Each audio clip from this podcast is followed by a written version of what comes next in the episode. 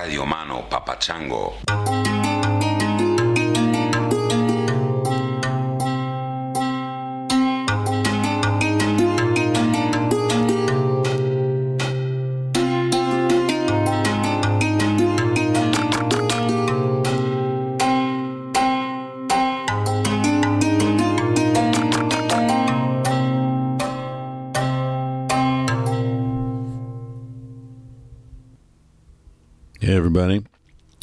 It's me again. Uh, yeah, this episode is going to be with Simon, who is a very interesting guy I met in Holland.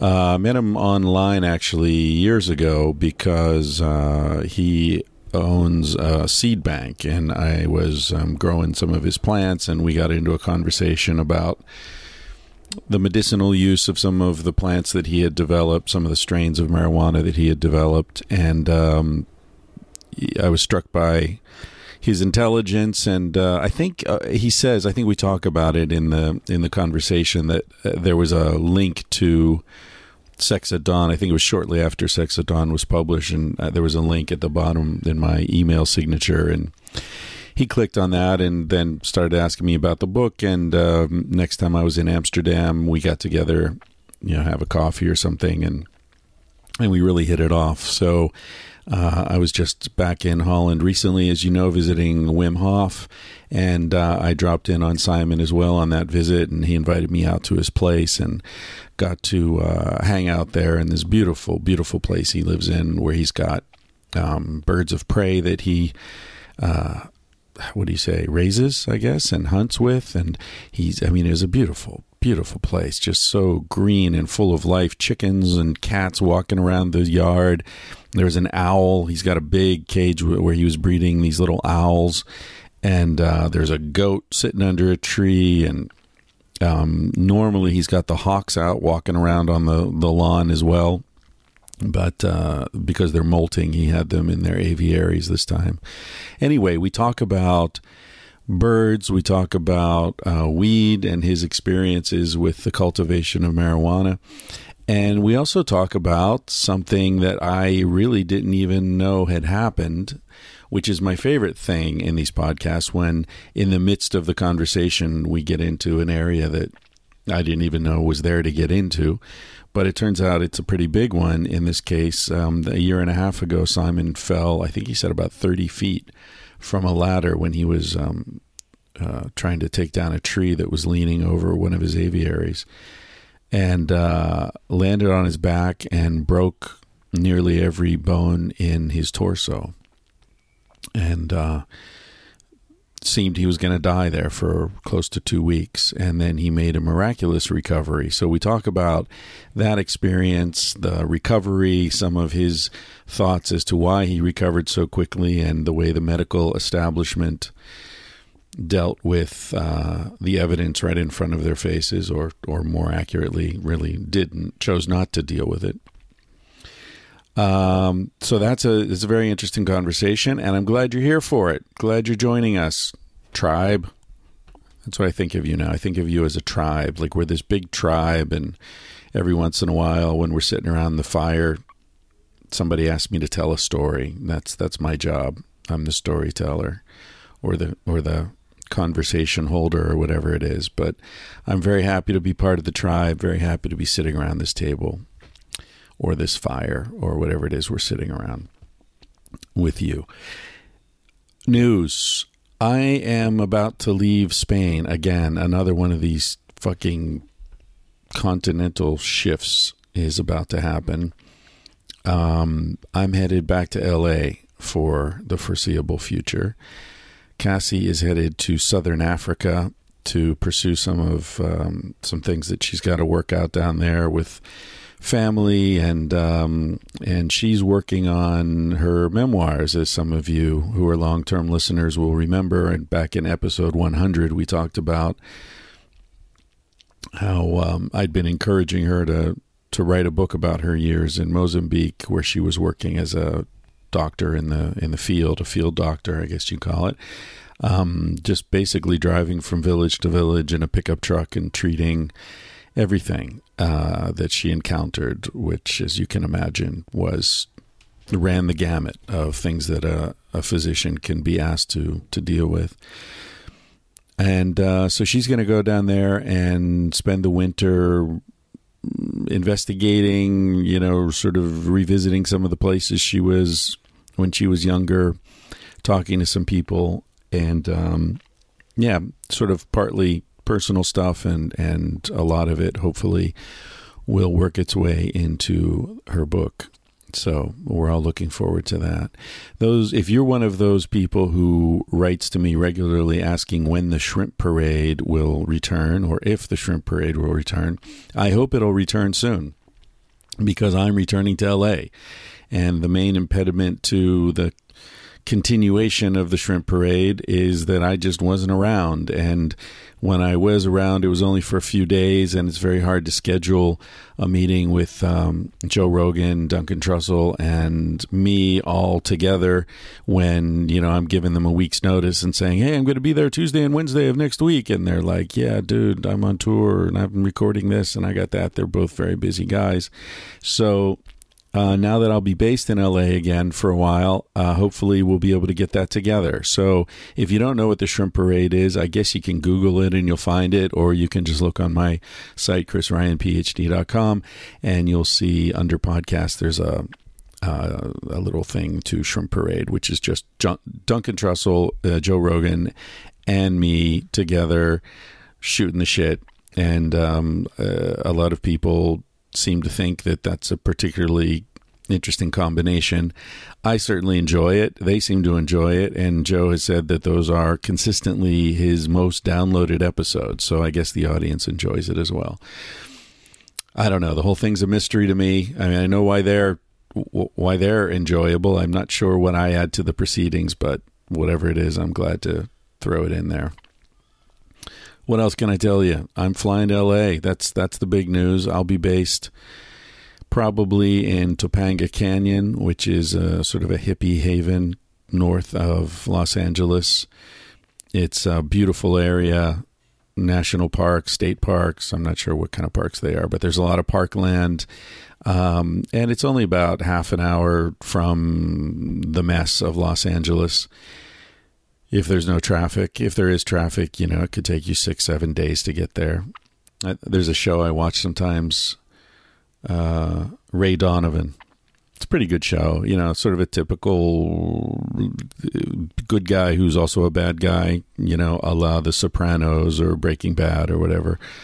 Um, but this season's particularly well done. They're they're dealing with um, some pretty contentious themes. There's a, a, breast cancer theme running through the season. The whole show is built around the fact that he's damaged because he was sexually abused by a priest when he was a boy. There's some surprisingly subtle and intelligent um, material being being conveyed through the writing in the show. But the one thing that always cracks me up, it takes place in LA, obviously, and his family lives up in Malibu, I think, and he has a gym. His brother's a boxer, and he has a gym downtown L.A. And you know he's always moving around in his I don't know if it's a Lexus or what it is. He has some fancy car. But it's hilarious because he'll be downtown LA and his wife will call and there's some crisis and I'll be right there. And then you see like 10 minutes later, he drives into the driveway. Anyone who's ever spent any time in Los Angeles knows that that is, you know, you'd probably get to, to Vegas faster than you get to Malibu uh, from downtown LA. So, yeah, that's a fiction. But for those of you who don't live there, yeah, who knows? LA's, I've got a strange relationship with that town, as I've talked about on the podcast before. But recently, I have a friend in Paris, and we were talking about, uh, you know, Paris, and he came up with the old line, you know, everything, I love Paris, everything's great about Paris except the people who live there. And it occurred to me my feelings about LA are the opposite. Everything sucks about uh, LA except the people who live there. So uh, I'm going to try to um, ignore the traffic and the shitty air and the, um, the, the, the aggressive way people drive and the media, the overwhelming presence of media and the uh, you know vegan yoga studios and the rest of the inane American bullshit and focus on the wonderful people I know who live there and who many of you know at this point because I have them on the podcast. I'm thinking of Tal Ruspoli. I'm thinking of Chris James, uh, Todd Strauss Schulson, obviously Duncan and Joe, Neil Strauss. There's so many people, Daniele Bolelli, so many people there that I really love and love hanging out with and love hang, meeting their friends and, you know, Dan Harmon. I don't think I've had him on the podcast, but I've been on his. So anyway, it'll be fun to have a chance to cultivate and um, and deepen those relationships, uh, which I'm really looking forward to. I don't talk a lot on the podcast about personal stuff. By that I mean stuff that involves other people. I'm happy to talk about my own idiocies and humiliations and so on, but uh, I try to keep other people out of it um, because everyone deserves a private life, even people who know me. Um, but one of the reasons I'm I'm headed back to LA is family issues. My my there's some health issues, and my my father particularly. Um, so if there are interruptions in the podcast, um, you know, I'm dealing with stuff, and or I'm just in in a mental state where I don't feel comfortable chatting. I don't. Uh, I don't have the the courage, honestly, of Duncan Trussell. If you listen to his podcast, you may have heard the episodes where he um, talks with his mother, who was, uh, I, I believe, the first episode was shortly after she was diagnosed with terminal cancer, and then he did another episode with her. Um, I think just a week or so before she died and yeah, I don't know. You might be disappointed to hear this, but I not only do I not have, I don't know if courage is the right word or I'm not sure what it is. I admire the hell out of him for doing that, and obviously his mother was down for it, so that's another issue. Um, in my case, I think my family, at least my parents, are more. They wouldn't be up for that. I don't think and um, and honestly, uh, neither would I. So anyway, that's as much as I'm going to say about this. Probably, um, I just wanted to say something because there may be interruptions or irregularities in in the way this podcast gets gets put out, but I'll try to keep it to uh, you know the typical four or five episodes a month that I've been doing. Uh, certainly, out of respect for those of you who support it on Patreon, you know, you're paying for a product, and I will keep producing the product come what may. There may just be some irregularities. Um, so I think I'll be doing one more. I'll probably do. Um, I was thinking of doing another Toma episode. It's been a while since I've done one of those, so I think I'll do one of those in a couple of days. Uh, I'll post that from Spain, and then the next time you hear from me, I'll be in sunny Los Angeles. Yeah, strange. Anyway, uh, Simon, he doesn't want me to use his last name because he's a low key guy, and he doesn't necessarily want his neighbors uh, up up in his business, which I certainly understand. Uh, Holland is the kind of place where you know people are uh, monitoring one another quite closely. So I think he's smart to keep it on the down low. But this is a wonderful conversation. He's a wonderful guy, and uh, I hope you enjoy it. I'm going to play you out with a song called Fly, appropriately, by a musician by the name of Ilhan Ersahin. He's uh, Swedish, uh, Turkish. His mother was Swedish, his father's Turkish. He was raised in Stockholm, and I believe this is from the Istanbul sessions. You can learn more about him at his, his website, Ilhan, I L H A N Ersahin, E R S A H I N dot net. A lot of information about him. He's based in New York, seems to be doing a lot of work there. He's a saxophonist, he's a composer, he owns a club, he, I guess he's a DJ, a curator, I don't know, he does all sorts of stuff. So check him out, especially if you live in New York and, uh, you know, go see him. Yeah, I would if I were living in New York. Hell yeah. Anyway, this is Fly by Ilhan Ersahin.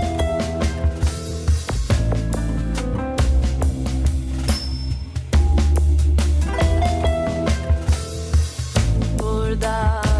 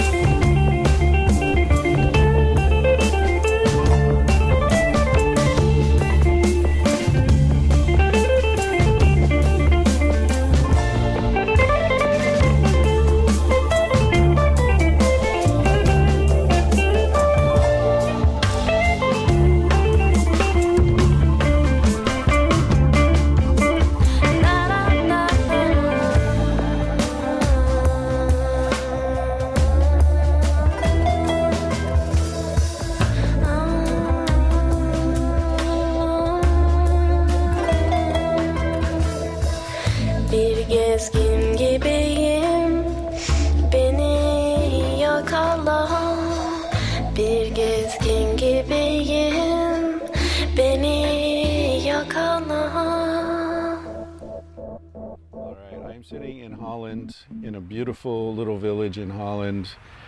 Everything is green. There are chickens. You're going to hear the roosters crowing. There's a goat over there. Yeah. There's a little owl within about uh, three meters of us. There's a cat. I feel like I'm in the Garden of Eden here. There are flowers everywhere. There's a, a canal right behind us. It's beautiful here. This is a little piece of paradise, and I'm with Simon. Thank you, uh, Chris. I appreciate that because I feel more or less the same way Yeah, well, about it's, this place. Yeah. it's great. You've, and I don't know what it was like when you moved in here, but it's beautiful. Very much now. like this because I was looking for a place to live. Uh, living in Amsterdam, I wanted to leave the city, and it took me about uh, a year or so, or maybe two years, to actually find a place. And uh, when I when I came to this house, actually we were looking for. A, I was with my wife at the time, and we were looking for a, a house. And then we came by this place, and there was a big sign in the in the outside on the on the road. It says for sale. And I said, hey, is this the place we're looking for? Looks great. Uh, a lot of green. It was not the place, Hmm. and was another address. And then we looked at- on it specifically on the place, and it was yeah too expensive. There was too much money for it. And then about uh, three months later or so, you're constantly looking on the internet with, with, within the boundaries you gave uh, for new new places. And then there was a new house, and I thought, hey, that sort of looks familiar. It was this place. They lowered the price. They lowered the price quite a bit because it was already for sale for two years or yeah. so. yeah. And I said, hey, that is the place we saw. And uh, come on, let's check it out. And I remember we came here and we walked uh, with the owner, I think. We walked just around through the forest, and we call that patch of trees the forest. And I thought, yes, this is it, this is it. And I didn't even see the house yet at the time, you know. it's just the property. yeah, just yeah. the property. And I thought, Yeah. oh man, this is great. yeah. And the owner was a guy who also liked the wildlife, and, and he was like, yeah, and uh, you know, uh, hobby falcon bred here the last year, and you know, stories like that. And I thought, man, this is the place. This is completely outrageous. And you were already into falcon. Is it Yeah. falcons that you're into? Yeah. Okay. Birds so- of prey, you could say.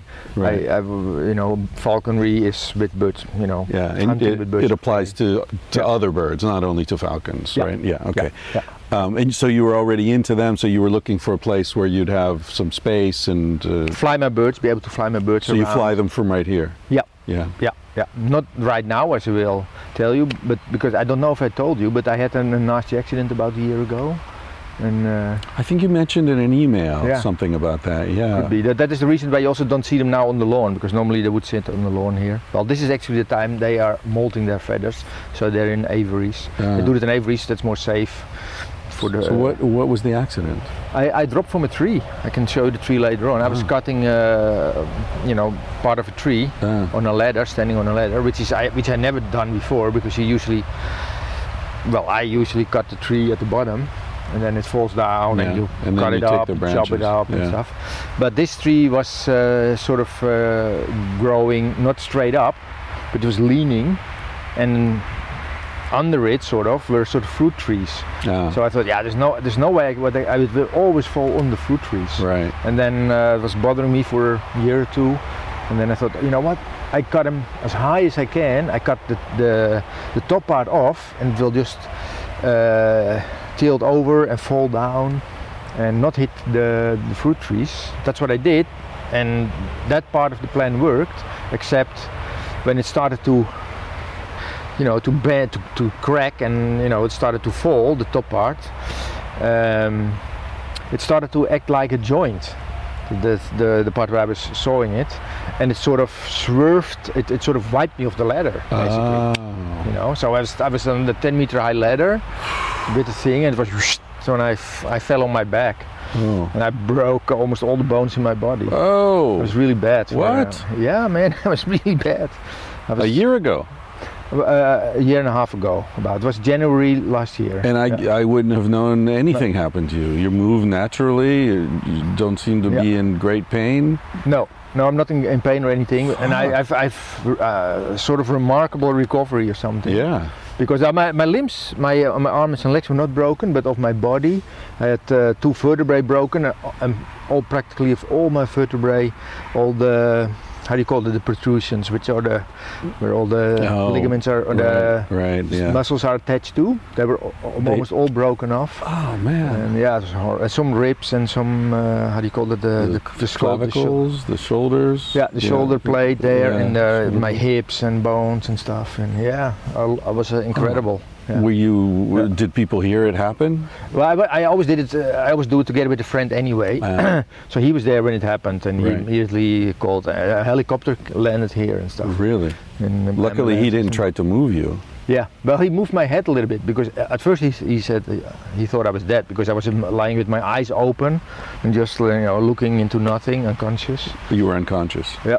Yeah. from the impact. From the impact, yeah, yeah. I was I was incredibly lucky because I fell sort of on a muddy spot, yeah. but there was no branches or nothing, and it's like impossible to find the spot. If you look around, you like there's trees everywhere. My aviaries were, are there close. There's a, a table for beehives there, and and I've just picked the spot, where there was nothing, just a muddy spot. So that sort of broke my foot, and it was like a, yeah, I just had a sort of uh, an of the sheer impact. I broke all the bones, but. Uh, yeah, if I would have fallen on a, on a branch or something, it would have been much worse. Yeah. much worse. There were like two vertebrae were, much, mu- were more or less shattered. And no, no um, internal organ damage. Like, yeah, my lungs and one- lung is still smaller, Uh, and uh, but that was that was the main thing I think. Lungs, but no, Wow. Yeah, yeah, that's a very interesting experience to have. You know. yeah, yeah. Well, still sort of feels you you don't notice it, but my life changed because I cannot lift heavy stuff anymore and things, you know. And uh, yeah, bodily, I notice the difference. Let's put it that way. You Yeah. know? Maybe you don't see it, but uh, How how old are you? I'm now uh, 55. Yeah. So we're Yeah. virtually the same age. Yeah, yeah, I mean, at this age, you start to notice differences anyway. yeah, You know. yeah, yeah. I don't Yeah. like I don't like lifting heavy things anyhow. Yeah. no. You have a much better excuse than I do. I'm just lazy. Yeah. Yeah. Wow, that's incredible, man. Yeah, yeah, yeah. But and it is also, according to the doctors, they couldn't believe. I have to say, which is maybe an interesting thing to mention, but when I was in hospital, I made sure uh, that I got a lot of uh, CBD. I was going to ask about that. Yeah. yeah, yeah. So you were vaping, or how did you? No, I, I, it? I uh, made sure people brought it to me uh, with a, you know, it was like a concentrate in Mhm. a uh, syringe, and it was like I just ate about uh, the size of a rice grain. Oh, like Rick that- Simpson oil kind of stuff, Yeah, but then with the CBD level. but high CBD. CBD, not THC, but the CBD. Right. Yeah. Right. And within uh, five weeks, my bones were actually healed, and uh, that is really remarkably quickly. Apparently. did you? know. Did the doctors know you were doing this? Yeah, I told them. And And- and, what to my amazement, it was not one doctor who knew anything about CBD, cannabis, whatever. Not even the the lung doctors. Yeah. Nobody, not one of them. Yeah. So I was giving lectures to them It's all incredible. the time in Yeah. hospital. Were they open to hearing it? Um, yeah, they're sort of like. Uh, well, maybe because well, uh, you know, you're a patient and you talk about, and they just let you talk or something. you Right, know, But right. it's not, it's not that I like really and tell me more. or- Right. Because I, I remember the lung doctor. I said uh, I can, you know, I can send you stuff, and uh, he gave me an email, and I tried to send him stuff later, but it sort of bounced and. So maybe I don't know. Maybe uh, well, maybe I, d- I didn't take the email right or something. I don't know. But Yeah, it's funny. Even in light of your miraculous recovery, they're still not Yeah. interested in. Yeah. You know, I've, I've taught in medical schools and and uh, I've, you know tried to talk to. Well, you know, my wife's a doctor, right? Yeah, And we have lots of friends who are doctors. Yeah. And uh, yeah, it's it's amazing how uh, difficult it is to introduce new information to them. Yeah. you know, because they're so educated, you would think they would just be. Yeah, but that that's something because Paul's uh, who just met, my stepson Paul, his wife is a doctor too, and uh, she's just well, she's almost a doctor, I should say. She's doing her last uh, co-assistant thing, and uh, but she said there is absolutely not a word dedicated to the cannabinoid system. To Yeah. so n- not one of the regularly educated doctors know anything about it at all. They never heard anything about it in their education. So as far as they're concerned, it's all bullshit. Probably, you know. Well, and Yeah. you can understand, right? The DEA still classifies marijuana as Schedule One, no medical Yeah. use. Give Yeah. me a fucking Yeah. break. How is it? But how can they get away? How can they? There's no. Nobody's going to judge on whatever they say. But I mean, how can I get away with it? Yeah. With, with just stating that, you know? Well, it's you know I, I I've said this before on the podcast and, and in my books that we're at this moment where uh, it's a very interesting historical moment because virtually every institution has lost all credibility. You know, we're at this pivotal moment in history where Yeah, even yeah, 10 or yeah. 15 years ago, people still believed a lot of the government findings on nutrition, for example, or, you know, um, the modern medicine was doubling the human lifespan and, the, you know, the Wall Street was a good place to invest your money because they were conservative and the, you know, the priests were helping children and the homeless. And, and then suddenly, in the last 10 or 15 years, everything has just imploded. Yeah. You know, the priests are child molesters. The, the Wall Street is, you know, a casino. Yeah. Uh, you know, the the military, the wars. No one even knows what wars are about anymore, but they keep going. Yeah. It's just every institution has collapsed. Yeah. Yeah. And just yesterday, I read there's a, a new. Um, a new expose showing that in the 1960s, uh, sugar companies funded research that uh, seemed to conclude that fat was responsible for heart disease and hypertension and all these things when they knew it was sugar. And so they just corrupted the, the system. The, the research system is ridiculous in medicine. It's either corrupted by medicine, or I mean by money, or it's corrupted by the process in which when you get no result, you don't publish right? So if there are Yep. 20 studies saying, uh, let's look at, uh, you know, how dangerous, you know, whatever MDMA is, to take an example. Uh, and 19 of them say, well, we couldn't find any danger at all, and one finds some weird chromosomal thing, that's the one that gets published. The others are just disappear. They never happened. And the same is true for the science. opposite. If, if, if they do 10 uh, uh, experiments and one of them shows a mild sort of effect, like a beneficial effect for something, Tylenol, That's, yeah. that's the, you know, it's Yeah. new medicine right for that. exactly that, and that's actually more pernicious and Yeah. dangerous Yeah. because you end up with Totally. this Yeah. false sense that Yeah, yeah. you know chemotherapy this new high very expensive chemotherapy is going to save your life when 90% of the research shows it won't do anything except make you sick Yeah, yeah. yeah well Yeah. all right so i should mention the the, re- the reason you and i actually met each other was through cannabis so it's not a so. coincidence that we're talking about cannabis. No. so you uh how did we meet actually? I guess I was buying seeds from you and I mentioned Um, you, Something- you wrote me an email about uh, asking me about the Kali Mist, and I think that's Yeah, I mentioned that my wife was interested in it for pain control and yeah, that she was a doctor and then you were like, "Oh, interesting, a doctor and how she and then we no, do no. I remember at the bottom of your email there was uh, you uh, you wrote something about this book. You- Ah. You, just uh, just came out or something. Ah, okay.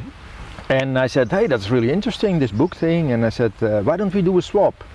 You know, if, uh, I sent you some seeds for the book. Ah, right. That's, that's how it started. That's a good deal for me. Huh? That's the most money I've ever gotten for a book. Yeah. So you you've been working with marijuana for how long? Uh, but uh, well, let's. Well, I've my company is now about 16 or 17 years old. I'm not very good with numbers. It started in uh, yeah in '94. I founded the company in '94. The serious seeds. That's Serious Seeds. Right. Yep. and did you develop these strains or like Kali Yeah. Mist, uh, what AK-47? AK-47, Chronic, uh, White Russian, Bubblegum. Yeah, these are all very famous, well-known strains. Yeah. Yeah. Yeah, yeah, so you developed them yourself with I developed, de- developed them myself, yes, but of course, like in the case of bubble gum, I got uh, uh, material which was already developed quite far before I got the material. I Right. just made, uh, I got some, I got some clones. I remember from uh, somebody from America, and they were quite diverse at that time. And I sort of, you know, selected and took it in one direction. Right. And there was another company who had this, uh, access to the same clones and they developed it in, in a slightly other direction. But uh, for instance, but the other things, yeah, I sort of uh, developed. But yeah, you you have you have uh, there, there was uh, you have access to certain material at the time, and that's where you work with. So you're always standing on the shoulders of somebody else. You could say Sure. it was not uh, so that uh, you know you. Um, some companies. Uh, there's a lot of companies out there who tell bullshit stories, of course, and they're like, "Yeah, I went to the dark uh, forests of Africa, and I, you know, uh, was dealing Yeah. with pygmies there, or Right. whatever. They got plants, and then they created this this beautiful strain. That is all bullshit Yeah. usually. I met these two guys in Nepal a long time ago. Uh, when was I in Nepal? Like, mm, must have been 87 or something like that. I was in Pokhara. Uh, Have you been to Nepal? No, Yeah. no, no, no. So I, I was in this cafe in Pokhara, and these two guys were in there. These two American guys, and they were. I, they came and sat at my table, and we, we were talking, and they were freezing. they didn't have jackets, and it was like February in Nepal, and uh, their story was the one guy was a plant geneticist at uh, Berkeley. Uh, near Okay. San Yeah, Francisco, yeah, a PhD, you know, super smart, educated guy. And his friend, they'd known each other since childhood, and his friend was um, a, a backhoe operator, you know, bulldozers. Yeah. Yeah. And so the two of them had his friend took the they took the backhoe up into the mountain somewhere, and his friend cut a road into somewhere in the middle of nowhere. And they had a plantation of, of weed. Now this was still like They really across. Uh, what? No, they they built it. Oh, they built it? Yeah, Oh, they okay. they made it, and so they were growing weed there commercially, illegally, but commercially, right? And I think they were the ones who told me they had this system. So they they were growing in a place where there was no water. yeah. Because if there's water, then people go there and they're hiking, and then they find your plants, and you know, harvest time, you've lost everything. So uh, they they found a place where there's no water, but there's good southern exposure. And what they did was they took up water beds, you know, the the um, plastic bag of a water bed, Right, right, right. and they went up there in the rainy season and they set up a big tarp between trees that would collect the water and drain it all into the water beds. And they placed the water beds in areas just up the hill from where they were going to, to grow, right? So they'd fill up these huge water Smart, yeah, beds with water in the rainy season. Then they closed them off.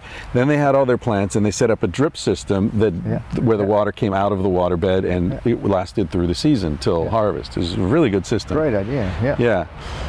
Anyway, so they were in Nepal. It, it, the, you reminded me with these stories because they were in Nepal because I remember they said they wanted to find the, I think they called it the secret valley. I was like, what, what secret valley? They're like, well, you know, we just figure there's got to be a secret valley. There's got to be a place where, you know, up here in the Himalayas where they were looking for bushy, fast growing, uh, uh, indica plant that they could then integrate into their, you know. So they were actually on that kind of a mission. Yeah. Um, but they, they were silly because they'd like flown to Nepal without jackets in the middle of winter or sleeping bags or anything. So they were looking around like, where can we buy sleeping bags? It's crazy. Yeah, yeah. I don't know if they ever made it to the secret valley or if they just hung out in Pokhara and got high, but Maybe it was just plans, uh, plans, you know, like, yeah, yeah. but not very well prepared. No, they. Um, so, so what got you into all this? How did how did it all start? Um, Were you just uh, were you a hippie? no, no. The thing is, I, I, I never smoked anything when I was younger, and um, uh, no tobacco at least, and because no tobacco, also nothing else, because that sort sort of goes together. Yeah. In, in the Netherlands, it is uh, the the culture here. You mix yeah. weed with or, or hash with tobacco and that's how you smoke it so if you don't smoke tobacco it's a no-brainer you, you don't smoke anything else And also, eh, like people in Holland don't smoke a lot of weed. It's you know I think people from outside have this idea that eh, oh in Holland everyone's getting high. Actually, I don't think a lot of young people smoke that much here, no or at least not before, not no 20 the, years ago. no the thing is uh, well i think uh, if, you know talking about holland there is uh, we have we have we have this development going on let's say I think 40 years ago we started the coffee shop system. That's Yeah. already 40 years ago. That's a long time ago, and uh, or just over 40 years ago. Um, and uh, then Holland was sort of, uh, yeah, on the forefront of the whole cannabis movement, you could say, uh, as the first country in the world starting, uh, in the Western world at least, starting uh, a place where you can, where you could and you still can buy some weed for personal use and Yeah. for recreational use, and uh, and it was uh, it, uh, in a, a sort of allowance system, allowance. And so it, it is allowed to buy weed, it's allowed to use it in your house, on the street, wherever, doesn't matter, and uh, you're not arrested by the police or anything. Yeah. That is still till this day, although uh, although the, the laws are more strict, but by now. The rest of the world has overtaken the Netherlands, you could say. Well, I was surprised when you're talking about the doctors. I would have thought that the Netherlands would have a medical marijuana policy and, and sort of be interested in research and all this, but Yeah. it sounds like they're not. But since doctors are not educated in they don't the you know the dis- discovery of the cannabinoid system is relatively new and but yeah I, I mean, you would think that new knowledge would be incorporated into uh, into uh, you notice every bird that flies yeah. over. I've noticed. Yeah. you're, you're very, you're very keyed into what's happening in the sky. Yeah. yeah yeah Uh, uh, the cannabinoid system, for people who don't know what Simon's talking about, you're talking about uh, in a system within the body where there are receptors that uh, the cannabinoids, endocannabinoids, exist within the body. Yeah. So when we ingest something with THC, CBD, these things, the body's prepared for them. The body's waiting for them because it's already, these chemicals are already in our bodies. Well, the, the, re, uh, the you know in Israel at some moment they uh, they found THC, the molecule, when it was already highly illegal and stuff, because but nobody knew what it did in the body, which so it is a bit stupid to to make it a, an illegal substance while you don't even know what's going on, why, Yeah. why it would be illegal right. anyway, uh, but some guys there, um, um, you know, they thought, well, there must be a reason why this relatively small plant substance has such an effect in your body. Yeah. There must be a reason for that.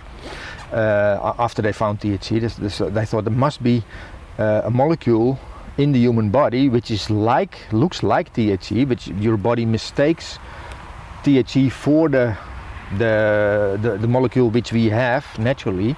Elsewise, you know, uh, they couldn't explain why the effect was there. So they started looking for it, and they found they found a molecule, or they found a group of molecules, which are like the plant cannabinoids, and they are called endocannabinoids. eh? We reproduce them in our body, and they're part of the the immune system. This, and you could say this whole cannabinoid system in our body, and they uh, yeah they do all sorts of things.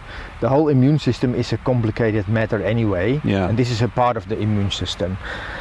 And they also know by now, although this is all fairly new knowledge, and they're still trying to unravel what exactly is going on and how does it work, and you know what is responsible for what and what is the result. If you don't have enough of those endocannabinoids, if you don't produce you, enough of them yourself, it seems that all uh, there's a wide array of diseases which are the result if you have not enough endocannabinoids in your body. You could you should think of things like reuma, MS, uh, multiple sclerosis. All that these are all things which, yeah, uh, your own immune system attacks your body. Autoimmune diseases. Yeah, right. autoimmune diseases. Right. They are many of them have to do with uh, a shortage of endocannabinoids. And Right. So that's why uh, Rick Simpson oil and things like this have been associated with miraculous recoveries from uh, all sorts of things, cancers and, and yeah, some of the you could you diseases could say mentioned. uh, you could say uh, if if you suppress your immune system, that uh, talking about cancer because there is so many diseases which are which have to do with the immune system, and you could say that uh, cancer is one of them because if you uh, for some reason like you you get an, uh, an an organ from a donor or something and they suppress your immune system, Yeah. they see that uh, you will that small uh, tumors will start to grow in your body. So your, your normal immune system uh, kills those tumors, you know, eradicates them. And if you if you suppress your immune system totally, that is one of the results, and they will disappear again if your immune system is active. But a real tumor sort of breaks through your immune system. And the THC of Rick Simpson, it seems to be so that, well, it has been proven that THC and, and CBD, uh, they have an effect on tumor. They sort of can restore the original uh, uh, uh, um, working that uh, you know normally a, a tumor cell when it's when a, a cell divides constantly. And when something goes wrong in, within the cell there's a whole chain of things which, which need to go wrong. But if they are reached if this chain is fulfilled then uh, a cell turns into a cancer cell.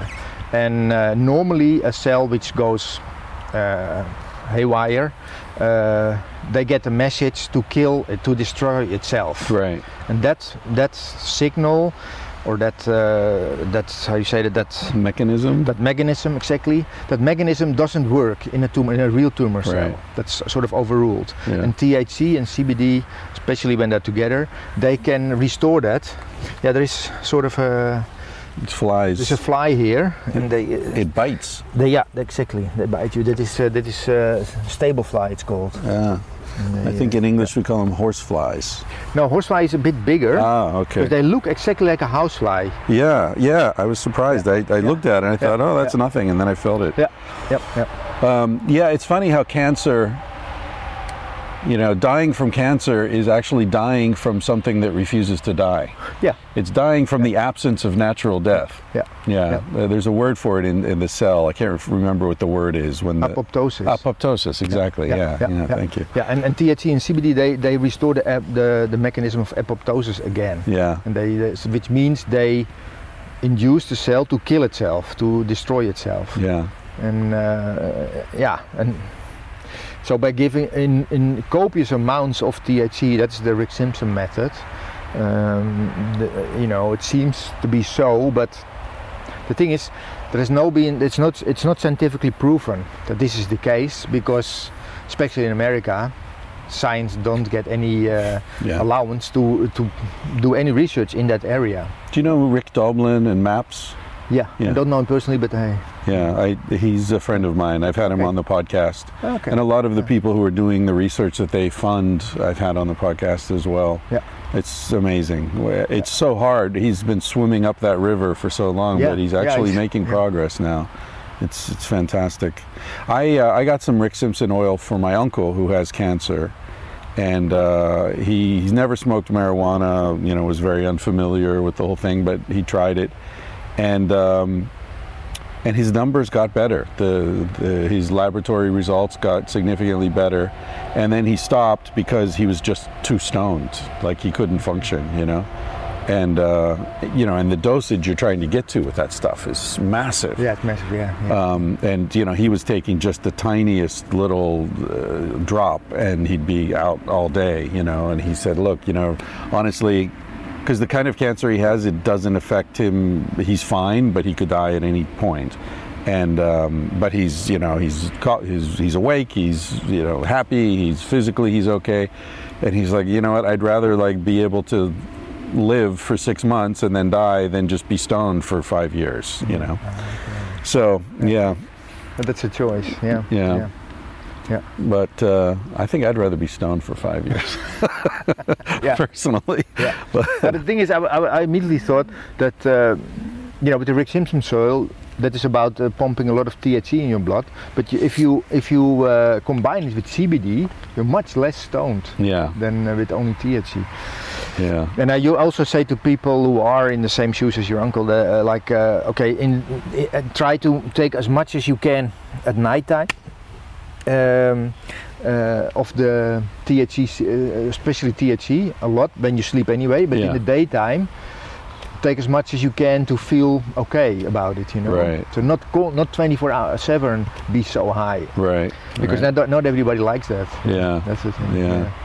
Yeah. So yeah, you have to prepare when you're young, getting high, so that then when, when you're old, you'll be in better It's a good- condition. it's a good thing. it's a training. Yeah. I'm not getting high, mom. I'm training. Yeah. that was not advice for anyone under 18, by the way, That's right. or 21, or whatever the hell the rule is. Yeah, yeah. Oh yeah, live. but the thing is, okay, I, it, it makes me pop back to your initial question. So I didn't smoke anything Right, right. when I uh, was younger. Although when when uh, on on student parties and stuff, when people smoking uh, hash uh, because there was no weed in the Netherlands at that time, people smoking hash around you. I always liked the smell, uh, the, the the scent. You know, I The thought, smell of hash is one of the best smells in the world. Yeah. It's right up there with coffee, I think. There's that fermented richness to Yeah. it. And I thought so ever, you know, and I thought, hey, but you know, like ah, there's a nice sweet smell, sniffing it up. Yeah. But it never, you know, came to mind to ever trying it because yeah, you have to smoke tobacco, and uh, didn't like the idea. Never, you know. Uh, of course, your lungs can also you have to learn to smoke tobacco. Your lungs can't take tobacco in right away. And tobacco makes you dizzy and nauseated. It's horrible shit. Tobacco. Everything about tobacco is bad. Yeah. Well, everything about smells good Marijuana before they burn it. Uh, You know, like cured tobacco can yeah, yeah, smell I can, nice. Yeah, I can relate to that. Yeah, Yeah. but yeah. But yeah, everything as a drug, it's just the dumbest. Like right there with cocaine, like the two dumbest drugs ever. Yeah. Um, anyway, so So um, so what happened? You smelled it. You liked the smell, and then I liked someone smell. said, "Hey, No. you could smoke it in a pipe." no, no, yeah, that, that could that could have been uh, happening. That could have happened, but it didn't. And uh, for total other reasons, like the, the birds of prey we already talked about, um, because uh, that was always a passion of mine from my youth, and uh, I wanted to become a falconer. And uh, uh, when I was about 13 or so, I was sure I wanted to become a falconer. Really? Yep, yeah, and I did everything I could to, you know, read about it, learn about it, and stuff. And uh, when I was 18, I tried to do a, go through an education to become one. Next to I was still studying at that time, but. Um, in the Netherlands, it's very strict because we have such a small country. I mean, so densely populated. Yeah. Things like that is really not made easy to. Uh, so, uh, and they made it particularly difficult by uh, installing um, uh, a waiting list. So there were like about 100 falconers, people with a license to do that, and uh, and they were not going to give out any more of those licenses. So I was at the waiting list and uh, I had to wait. Yeah, I don't know how long, till enough people would have died to for me to become one. and uh, and then uh, I was. Uh, I, I think I was 25 at the time. I was almost, I always finished my study, and I thought, uh, uh, you know what? Uh, I, I go to an, to another country where you can just you know where it's very would be very easy to become a falconer but I spoke English that was one of the things because I spoke English at the time and um, uh, so I went to Africa to an, to uh, Zimbabwe Zimbabwe. Yeah, Yeah. I was just there a couple yeah? months ago. Yeah. have Yeah. you been there and come at least Well, I was at Vic Falls, so I was just just you know across the border a little bit, but. Yeah. Zimbabwe. Well, you know, my wife's from Mozambique, and she always talked about how beautiful Zimbabwe was. I always heard how beautiful Mozambique is but I never visited Yeah.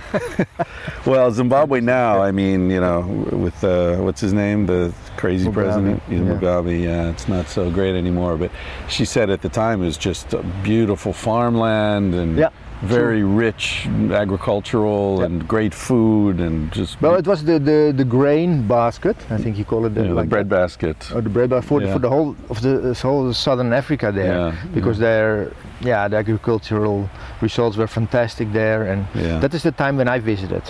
It was really a nice country, and uh, that was shortly a few years just after the, the civil war when uh, Mugabe uh, came out as victory, you could say, or he was elected or whatever. But uh, he's still in power now. But initially, he he tried his utmost to keep as many white people as possible there, so they could basically run the show, the agricultural show and Yeah. everything. And uh, but he uh, sort of uh, ripped the whole country down by now. And yeah, anyway, it's, it's horrible what's going on now. Yeah. So, so you went to Zimbabwe because you're thinking there I can do the falconing.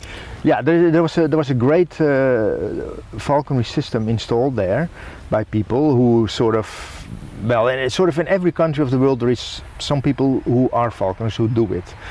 Yeah, and that is always a small per- uh, percent of the population who are interested in doing that and, and who fly birds and stuff. And how did you? Where does it come from? Yeah, from publications, you know, from from. Uh, So you saw it in a magazines, books. magazine when Yeah. you were a child, and you were just Yeah. like, "Yep, that's me." And no, I thought, and uh, you, you read about, you know, you start reading about different countries, what's going on, and the laws in that country were such that there is like a system you learn from people who are already uh, like master falconers, you could Right. say. No, but I mean the I mean the passion for you when Yeah. you were a child. How did you? How did you think like that? I want to do that. Like what? Where does that come from? Did someone in your family have falcons, or Okay, well, a neighbor or something? Well, the, fir- the first memory of uh, uh, for, uh, you know around this subject is when we, we have to go further back in town. When I was about five or six years old or something, and I went with my uh, grandfather to uh, Snow White the movie, Uh huh. and uh, and I remember that before the actual movie there was like a like uh, yeah, so like a, sh- a short movie they showed. That was not a documentary; it was a real movie. It was about uh, like American Indians, a boy, Uh huh. and who uh, it was a tribal tradition that they were having a dance with uh, with a with a suit made from eagle feathers and stuff. Oh, yeah. And he, as a young boy, uh, this is all from memory because it's a long time ago, but he uh, he had to take an eagle from the nest and then raise it till it was big enough to be killed, so that the feathers could be harvested from that eagle. Ah. So I think it was it's a fiction probably. Yeah. And uh, anyway, when uh, the boy, so you saw that boy with a young eagle, and some moment it was big enough, and the eagle was sort of very friendly to him and whatever. And then he had to kill the eagle. Yeah. At some moment, and he couldn't do it, Ah. and he he released the eagle actually, which Uh-huh. was totally against the laws of the tribe. So Right. he was expelled, you know Ah. and then uh, he, had, he had to yeah he had to leave or something and when he was outside of the, the village the other boys of his age they sort of caught up with him and they beat him up a little bit and they tied to his body this suit of uh, the, the eagle feathers and stuff you know and that's how they to humiliate kicked, him. kicked him out yeah. Yeah. and then you see him sort of climbing him out because all, all the at the time I think you already saw the other eagle the eagle he released was sort of flying around him or whatever and I remember you saw him climbing up a mountain or a hill or whatever till the top a rocky thing and then you see him sitting there with that suit and then he jumps off the off the thing and while he j- sort of falls down he sort of you know Starts to fly. he, he morphs into an eagle. and then the last scene of the of the picture was uh, of the movie was like, like you see like two eagles sitting together, and one of them was wearing like the stone of all the tribe members were wearing a sort of a blue stone or something around the Ah, neck or a little right. carved thing or whatever, and one of the eagles was having that thing around the neck. So Yeah, he became an eagle and fell in an love eagle, too. Yeah, so, yeah. yeah. And when I saw that, uh, and that made such an impression on me. Just that that eagle, for some reason, I don't know what, but I remember that, you know, Snow White was probably also nice, but that eagle movie was. But luckily, you didn't decide to become a princess. That, that would have been a t- totally different life, you know. yeah, yeah, yeah. Imagine that. Yeah. Okay. Thanks, But the- grandfather. That's funny. Yeah. Yeah. So, do you know? I read. God, where did I read this? I, yeah, I, I, I was fascinated by American Indians when I was a child as well, and, and you know, affected my whole life in, in a completely different way. Um, but I remember reading that you know when they wore those eagle feather Yeah. headdresses, Yeah. they would they couldn't just like shoot an eagle and take the feathers. You know, and the same thing with the bear. When you see the Indians with the bear claw, claws, yeah, you yeah. didn't. You know, they couldn't just like shoot a shoot a bear the way we would. You Yeah, know, yeah. like protect yourself. You know, the most efficient way. He had it was ritualistic, and I remember. I think it was the Hopi. the- I think it was the Hopi in the Southwest. They would what they would do is they would build um, like a little. Uh, a little uh, like a mound out of sticks, Yeah, um, and they would put uh, like a dead bird on top, yeah. or maybe even tie a live bird on top.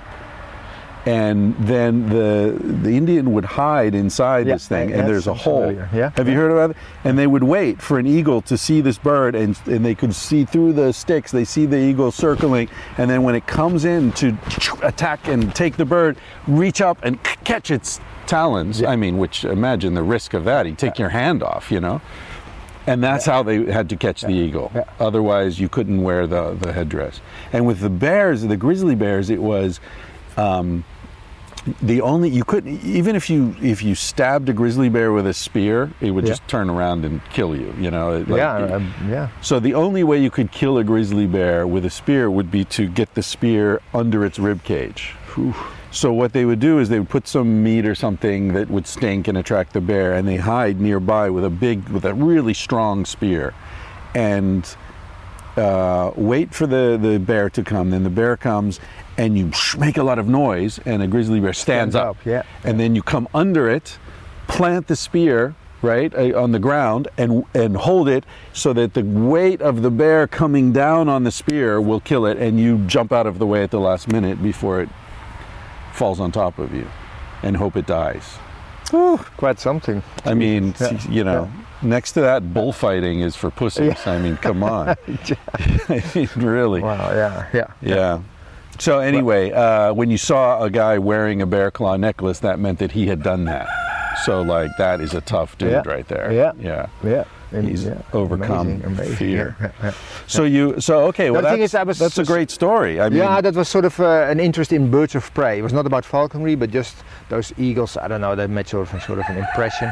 Well, and they've got, I mean, with cultures all over the world, they have a mystical power. You know, they they there's a shamanic, a lot of shamanic traditions uh, center on that, and you know they go to other worlds and they have Yeah, a, a much larger perspective on everything. There's a wisdom associated with them, as you said earlier, with with owls. There's a a, a lot of wisdom since ancient But Greece, that was at before least. we actually did the talk, the owl thing. Oh, the owl thing. That was Yeah. before I turned on the mics. Yeah, Yeah, yeah. Um, yeah. So, so it, it's not surprising that that would appeal to you. No, no. And then and later on, when, when I was about uh, 13, I saw another movie. Uh, this is uh, Ken Loach, I think, was the director. He's a famous uh, British director, and he made a movie about a guy from the working class who um, um, also got an interest in falconry, and he took a kestrel from the and, and the movie was called Kes. Remember that? And uh, he he had some books or something, and he started training the bird, and just to let it come to him, fly, let it let the little kestrel, which is a small type of falcon, let it fly free and let it come to him and stuff. And uh, it's part of the movie. It's not uh, the the you know the key thing, but the movie was called Kes from Kestrel, and that sort of sparked the the interest in falconry when I saw that that you could train. Uh, yeah, a bird or something, and that was I thought that was fantastic. So from that time on, I was uh, I was hooked.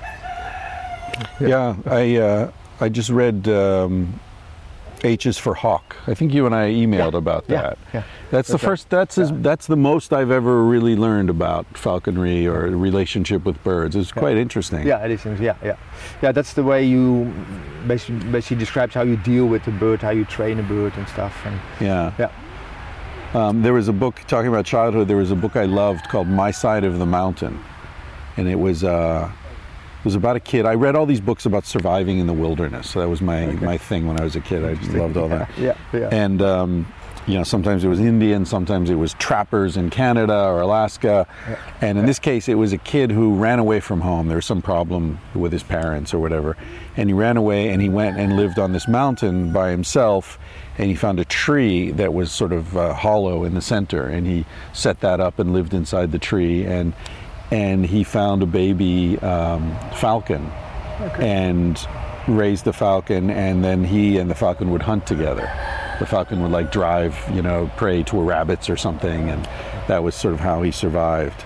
So it's interesting because humans, I guess, for a very long time have had this relationship with birds of prey, some of them, um, which are similar to, to dogs in a way, the, the hunting assistance kind no, of thing. the- yeah. Well, it, it's now also this relation is now also recognized by UNESCO. Eh? It's uh, really a traditional uh, human culture, cultural thing. Right. The uh, sort of the relationship between man and bird of prey because it's so ancient by now. We don't know exactly how ancient it is because Yeah, there, were, there, were, there were no written uh, the Yeah. records from that time because but there is proof that it is 4,000 years old. Ah. That's the oldest proof there is. So it must be older than that, but how old? Right. Who knows? Have you been to Mongolia?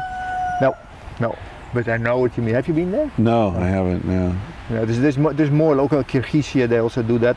You, you refer to hunting with the with the, the berkut, which is the biggest uh, uh, golden eagle in Yeah. the world, the bi- biggest subspecies of golden eagle. They live there in the Altai mountains and stuff, and they hu- hunt with this golden eagle, uh, uh, two hares, uh, foxes, and sometimes even wolves. Yeah. do that.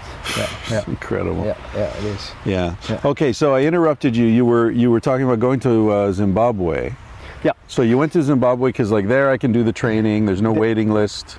There's no, there's a way, there's a good, there's a very good system of, Yeah. of uh, uh, you know, learning how to become a falconer by doing, Right. not by seeing another guy doing it. That, that is the way in the Netherlands. Ah. So you learn. We we, had, we have a system here at the time when I did it that you had to learn from three experienced guys every year from another had to make a whole uh, report from every year, and you're the master falconer you uh, were dealing with that year has to uh, has to uh, support your that yeah, you know, has to to support your application Right. and stuff and now anyway and, then there in, in Zimbabwe they had a system like you already trap a bird from the wild Oh, really? and you train it under the supervision of your mentor Right. and uh, so you actually deal with the bird yourself And is it always the same kind of bird? no there's many different the, the, the thing is uh, many birds are unprotected so you could shoot them even if you wanted to Right, you know according right. to the, the laws there so you can also trap one and train it so a one which would be useful somehow you know because not all birds of prey are useful for falconry but uh, And is the training similar? So if you learn with a golden eagle, could you apply that to a falcon or a kestrel? Yeah. yeah yeah training with training birds animals is grossly the same you know if, if you refer to a dog or a, or a bird or even a horse they're all sort of you know similar lines you could say you know it's basically yeah you well basically you could say there's a reward and a punishment system Yeah. in birds of prey punishment doesn't work Right. so there's only the reward system Yeah, and I've heard the same thing. I have a friend who's a dog trainer. He trains for Yeah. movies. Um, I'm going to get him on the podcast soon, and we were talking about that. And uh, and he said, you know, people do punishment with dogs. It's a terrible mistake. Yeah. It, it should only be positive reinforcement. Yeah, that's all works the, all the time. Yeah, yeah. yeah, yeah. Because any negative reinforcement breaks your relationship and your trust, what, which is what you're trying to develop with this animal. Yeah. And so just positive, positive, positive, uh, you know, obviously at the right moments, but Yeah. Yeah. the negative is never a good idea. Yeah. According to him, yeah. So, so birds, it doesn't work. Negative doesn't work. No, at not all. at all. They don't. Like, like they don't the get thing it. is with dogs, because in their uh, system they have within them the dogs amongst them. It's a social animal. Like birds of prey are usually also not social. right. Social animals, so they're they're individual living animals. So they're only so punishment they don't understand at all. Right. You know, they understand negative experiences. Right. Like if they try to grab an animal which is too big for them, Right. and they get kicked about and whatever, and that's a sort of a negative experience. So they will probably not try to uh, attack that animal again Yeah. because it's too big for them. They learn that quickly. God, I just saw a video of that. I don't know if you saw this online. I think it was a, a golden eagle tried to take a, a mountain goat. Yes. I Did you see that? Very recently. And too, they I don't tumble why. down the mountain? Yes. Yes. I was amazed because uh, from what I understand, birds' bones are hollow, aren't they? And I would have thought that bird would have been broken into a million Well, pieces, but I, am surprised. okay. I think that because I probably saw the same thing. Yeah. And uh, when I, it got sent to me just a few days ago, about a week ago or so, and it referred to as an uh, bald eagle, which is, was it was not because it is a golden eagle, Uh-huh. like you say. It was a golden eagle who's trying to uh, grab a, a gems. We call it a gems, but it's like a mountain uh, sheep. goat, yeah, It's or uh, sheep, yeah. or a goat. It, uh, it has two sort of horns which turn backwards at the end. Yeah. Two small horns. Anyway, way too heavy for the for the for the bird. But you can uh, see already in the in the little movie that it is must be a trained bird. So the tra- so the bird must have been, in my eyes, you could say as a professional. I've been a professional falconer for seven years, really um, making money by with uh, with my birds.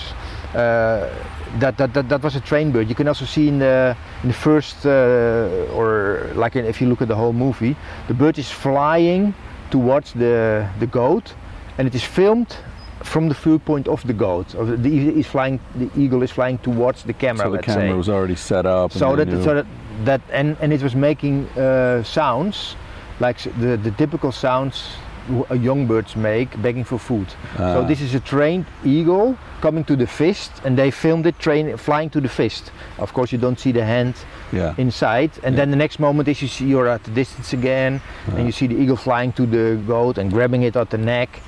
That this animal's way too heavy for a goat. I'm surprised the eagle could have been killed easily yeah. because the the, the Goat goat was rolled on it, tumbling yeah. over and it, it just the, the eagle didn't uh, the, oh, the the goat didn't fall on top of the eagle but uh, you could hear the eagle also sort of making noises that he f- he, he was hurt I'm sure he was damaged somehow he was lucky the eagle and uh, f- finally he released him that was like that that animal was, it was too big for him but I think e- uh, people's uh, made the eagle do that, Hmm. and uh, in an attempt to do. But yeah, that's yeah. Yeah, that's that's terrible. Did you see the film? Uh, what was it called? Where they fly along with the geese?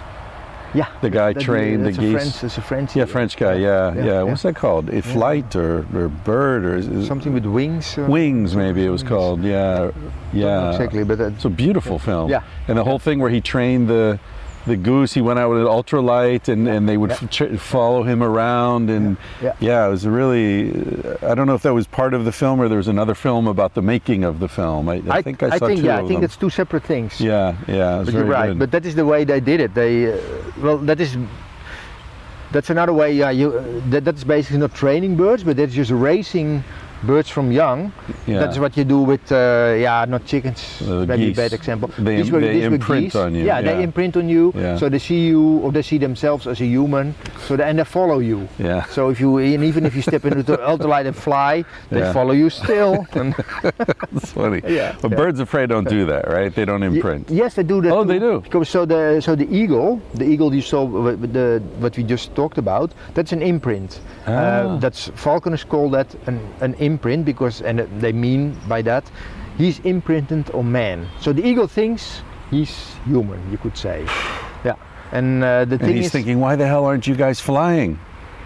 yeah, that they, they don't think like that because they just go by experience, you Yeah. know. And it is like the the geese and, and ducks. They have like a system. Like the first thing which moves when they come out of the egg, they assume that's the mother and they follow it and they they imprint Yeah. on that image they get, and that's also in later life when they're adults they would also try to make love to the same sort of image like that would be human then you know I mean? Ah, Leda and the Swan, another uh, ancient Greek. yeah Yeah, although that, that, they said that was Zeus, right? Didn't Zeus took the form of a swan and then uh, had sex with Leda? Yeah. yeah Yeah. Yeah. Wow. See, these are all tangents. That's why it's called Yes, tangents. yes, I get I- totally the picture. we get to Zimbabwe and hey, we keep bouncing off somehow. Yeah, Uh, okay, so you're in Zimbabwe. Then did you trap a, a bird?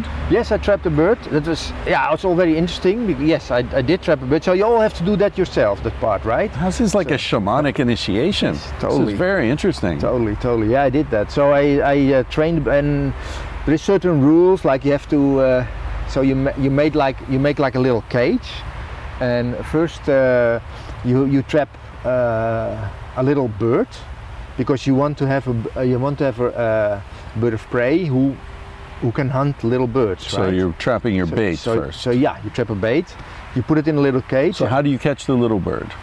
Uh, that that step was uh, done for me. Uh, someone catches it and Yeah. you, okay. Yeah, yeah. So I got the little bird basically from uh, from some somebody there, and um uh, then uh, I used that little bird, put it in a cage, and on the cage I made snares.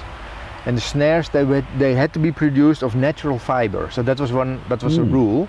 So uh, that was sort of uh, that was a well, anyway that was s- sort of a step I had to make and because before they were all made of nylon but that was now forbidden in the country when I came there because you know those things get discarded Yeah. and those nylon they will that will that will last forever Yeah. and they will catching keep on catching animals yeah. forever so that's really bad so that, that those snares had to be of natural fiber which we made them from some alloy thing anyway we did that. I had the bird put it there and yeah it was all very fascinating. So you're sort of I was hiding in a tree or behind a tree don't remember but you I saw uh, you just walk around till you see a wild bird of prey.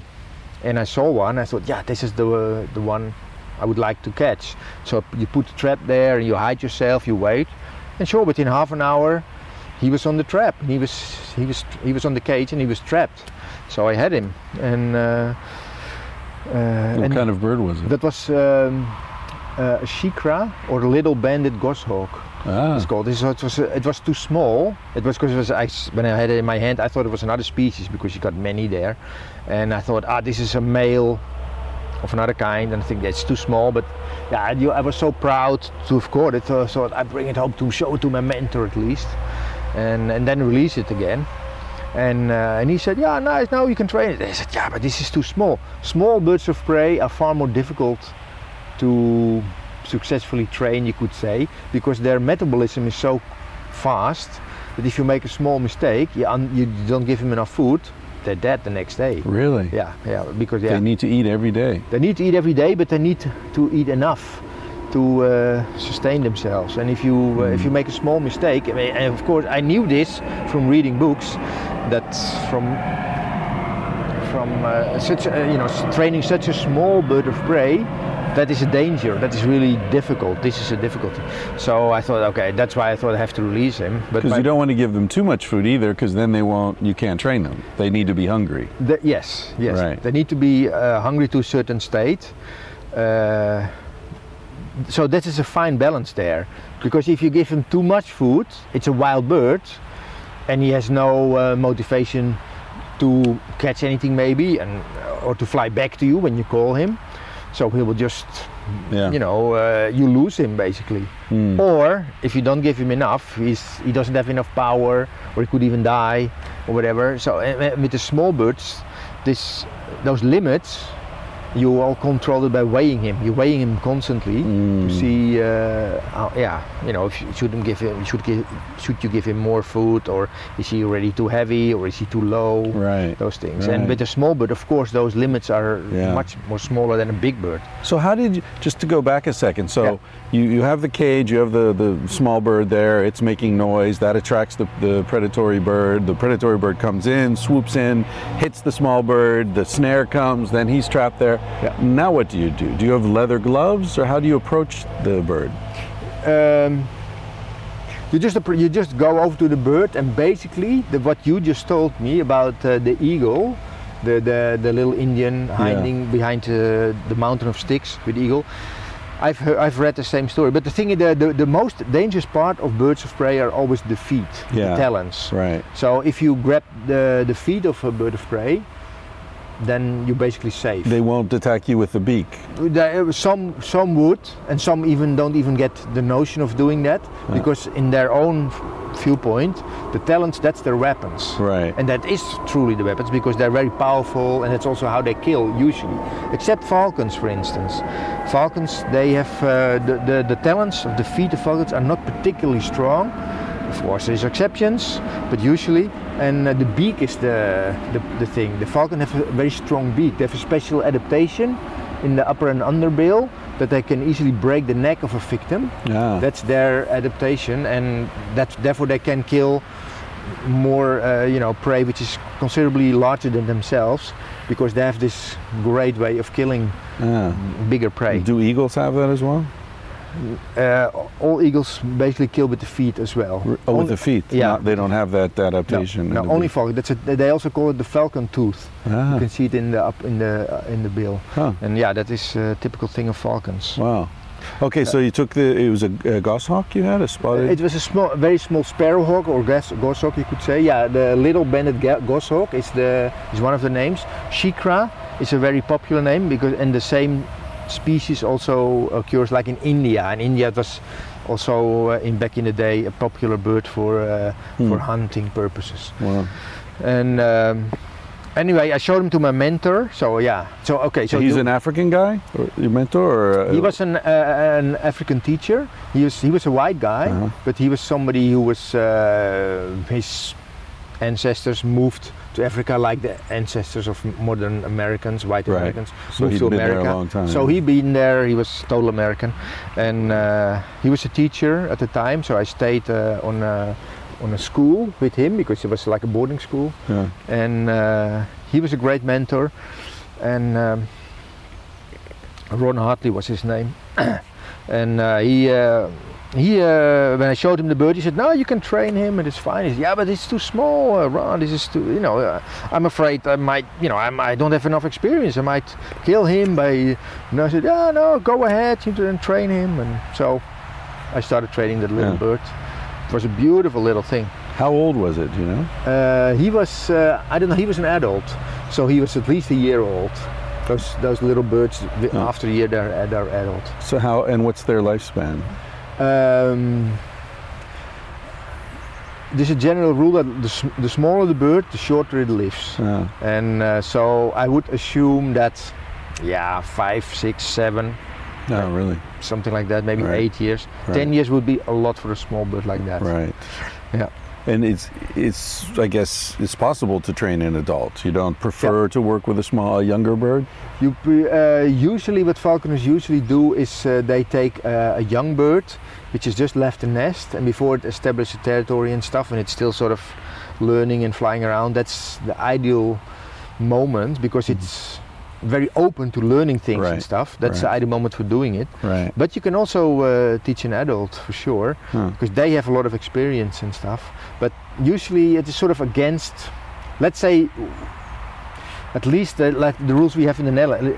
The Netherlands is an old falconry country. You you know, in the, in the old days, medieval times, it was Dutch falconers who uh, who trained and maintained the the, the falcons of uh, kings and emperors in Europe. Really? For yeah, in those So that was a Dutch specialization. Totally. Yeah. Really? We still, we still have a fal- uh, falconry museum in Valkenswaard. Falcons. The, the, na- the name already Really? said it. Yeah, Wow. because back in the day, there were the, the, the route of migratory peregrines, which was yeah, the sort of the high. They're the fastest ones, aren't they? yeah, the, peregrines? fastest one. Also the most, uh, how do you say that, the most, uh, yeah, the bird which was mostly used for falconry Yeah. and uh, yeah, regarded as the best. And they, I, I, Yeah. I believe they, they're quite adaptable as well. Like I think they live in New York City. Oh yeah, Yeah, they're, Every they're- city, also in Amsterdam, and most uh, the, the, the, the, peregrine was on the brink of extinction in the 20th, the, at the end of the 20th century, and then uh, and they thought that it was going to be extinct. It wouldn't make the 21st centuries. really. And then uh, it was uh, thanks to falconers for a big part, but uh, mainly, you know, that because they stopped using. Uh, DDT. exactly Yeah, and, and things yeah. like that because that was the reason why it was almost extinct Right. but then uh, uh, falconers were have ever, have ever u- were always using the peregrine, and then they uh, in America there was a was a, a guy, and also in uh, in uh, the USA it was a big guy for the Cornell University. They started uh, breeding projects with peregrines. All the peregrines which were in the hands of falconers were assembled, put in aviaries. At the time, we're talking about let's say the 70s of the 20th century. Uh, before it was sort of they thought that they couldn't breed in captivity and then they started to have success. It was maybe in the 60s or something end of the 60s and in the 70s they and the 80s they started to do this big time. Uh, and they were breeding hundreds of young falcons and releasing them in the, into the wild on, in various ways. Hmm. also putting young in in nests of uh, uh, wild peregrines who were, who were having infertile eggs thanks to DDT. Oh, you know, really? swapping the eggs for young chicks and things like wow. that. Oh yeah. Oh. Uh, foster parenting even because the peregrines were so much on the decline. There were many uh, places where they have been live, uh, they have been breeding forever. There were there were no peregrines anymore, so they put young peregrines in the nests of uh, species closely related to peregrines and things like that. and the that. parents would raise them. yeah, parents would raise them. Yeah. Not recognizing. Yeah, the- yeah. Could you imagine? That's like you, you know, your wife comes home from the hospital with a baby chimpanzee, and you're like, "Oh, great, looks just like me." exactly, exactly. Yeah. but the thing is, I, I, I heard about. Uh, uh, I, I've heard from people living in Africa that they adopted a bonobo, huh. you know, like uh, like sort of as a pet maybe. Yeah. But the bonobo is so much like us that after some time, you see him almost like a human being. It's part Yeah. of the family or something. It's, Well, this, that happened in the yeah. United States too. Some Yeah. psychologists in the 70s um, raised. There are two cases I know of where they they, they wanted to raise a, a chimp. I think it was a chimp, and another case was a bonobo uh, at home because they, they wanted to understand like if if we raise this animal eh, around humans, will it become human? You know. And they, in one case, they had a little girl about the same age as the, uh, whether I don't remember if it was a chimp or a bonobo, and um, they wanted to see like if hanging out with the, the human child would acculturate the the chimp. Um, but what happened was the little girl started acting like a chimp. The little girl was climbing and scree- I've heard that shrieking, before, and yeah, yeah, there's a film yeah. about one of the cases called Noam Chomsky. yeah. I think it is. Um, Because they called that's what they called the the the chimp Noam Chomsky, which Noam Chomsky is a famous linguist, and so they were okay. sort of making a joke about his name. Um, yeah. Anyway, so uh, let's get back to Zimbabwe. I'm so fascinated by this, but there's so many Yeah. interesting things Yeah, yeah, kind of sparking off of this. So we're in Zimbabwe. You've got your mentor. Yeah. Uh, you've got your bird. Yeah. And so you start training. Did did you kill the bird? Eventually, yeah, eventually the bird died. Yeah, I was afraid. yeah, yeah, yeah. Because it sounds like the the mentor was like, yeah, whatever. You know, there are a lot of birds, right? You know, we can. Sort of. You I have to said, yeah, yeah, yeah, yeah, yeah, yeah. But uh, but the thing is, okay, I was with the mentor. He was, and it was all. F- I spent some time with him. I stayed, you know, I think three and a half months in total there. Yeah. And uh, after after uh, staying with him for a month or so, I traveled, uh, stayed with another guy, and um, and at some moment uh, the bird uh, just uh, got he didn't get enough nutrition at some moment by because I was I was at that time I was actually hunting him, you know. Uh, catching uh, wild uh, little wild birds with him and stuff, and um, if I remember correctly, because this is like a long time ago, I was 20, so that's 30 years ago. But uh, uh, he was eating some wild, some wild birds, Mm. and uh, and I was making a, a misjudgment apparently, because it is always like you sort of take into account how much energy he spends by uh, flying hunting, and then how much you give him. Right. And whatever you give him, um, so what the kind of meat you give him, how nutritious, how nutritious is it? Because there is a difference in like, let's say, uh, beef Mm. or uh, you know chicken, or that is all different values, Yeah. and you sort of uh, develop a feeling for it. That you sort of know, okay, well, he spent so much time now. The temperature is is very will be very low the coming night, so you have to give him extra. And if you if there's like fatty tissue in there, it's a lot of that is very rich. Mhm. Uh, So, it, at some moment you develop sort of a feeling for how much to give him, and. Uh, uh, I made a mistake at some moment. I think I thought that the, the birds he was eating, or the little bird he was eating, that it was more nutritious than it actually was. Right. So the next morning, or maybe it was very cold at night, because in the in uh, winter time in Zimbabwe, when it's summer here, it's winter there, in the southern hemisphere. It's very cold at night. Can be can be freezing literally. Yeah. So anyway, I, I don't know what happened, but I, I noticed the next day he was in an under condition. He was too low. So you can f- you start feeding him immediately and things, and uh, then he went he went to uh, to uh, yeah. We were, I was struggling with him for a few more days after that, but he probably you know some internal bacteria or parasite got the upper hand or whatever, and he eventually died. That is Mm. the thing and that is yeah that was exactly what i was afraid for that because out of uh, being inexperienced you make a small mistake like that i already learned from this from books and that is exactly what happened so yeah that was a, that was a sad thing it was a really it was a really sad thing It's like learning to drive with a, a Lamborghini or something. Yeah. It's Yeah. you know better in a Ford at the beginning. You'll work your way up. yeah yeah What, so you said it was a sad thing. Do you feel an emotional connection with these birds? Do you develop that Uh, kind yeah, of? Yeah, of course, because for you it is uh, such an uh, important thing. I mean, I was I was living years towards that moment of being able to fly and train Yeah. your own bird. You Yeah. know? So and then when it finally happens and it is, yeah, that was that was all great and fantastic. So you have an emotional attachment to the bird. I mean.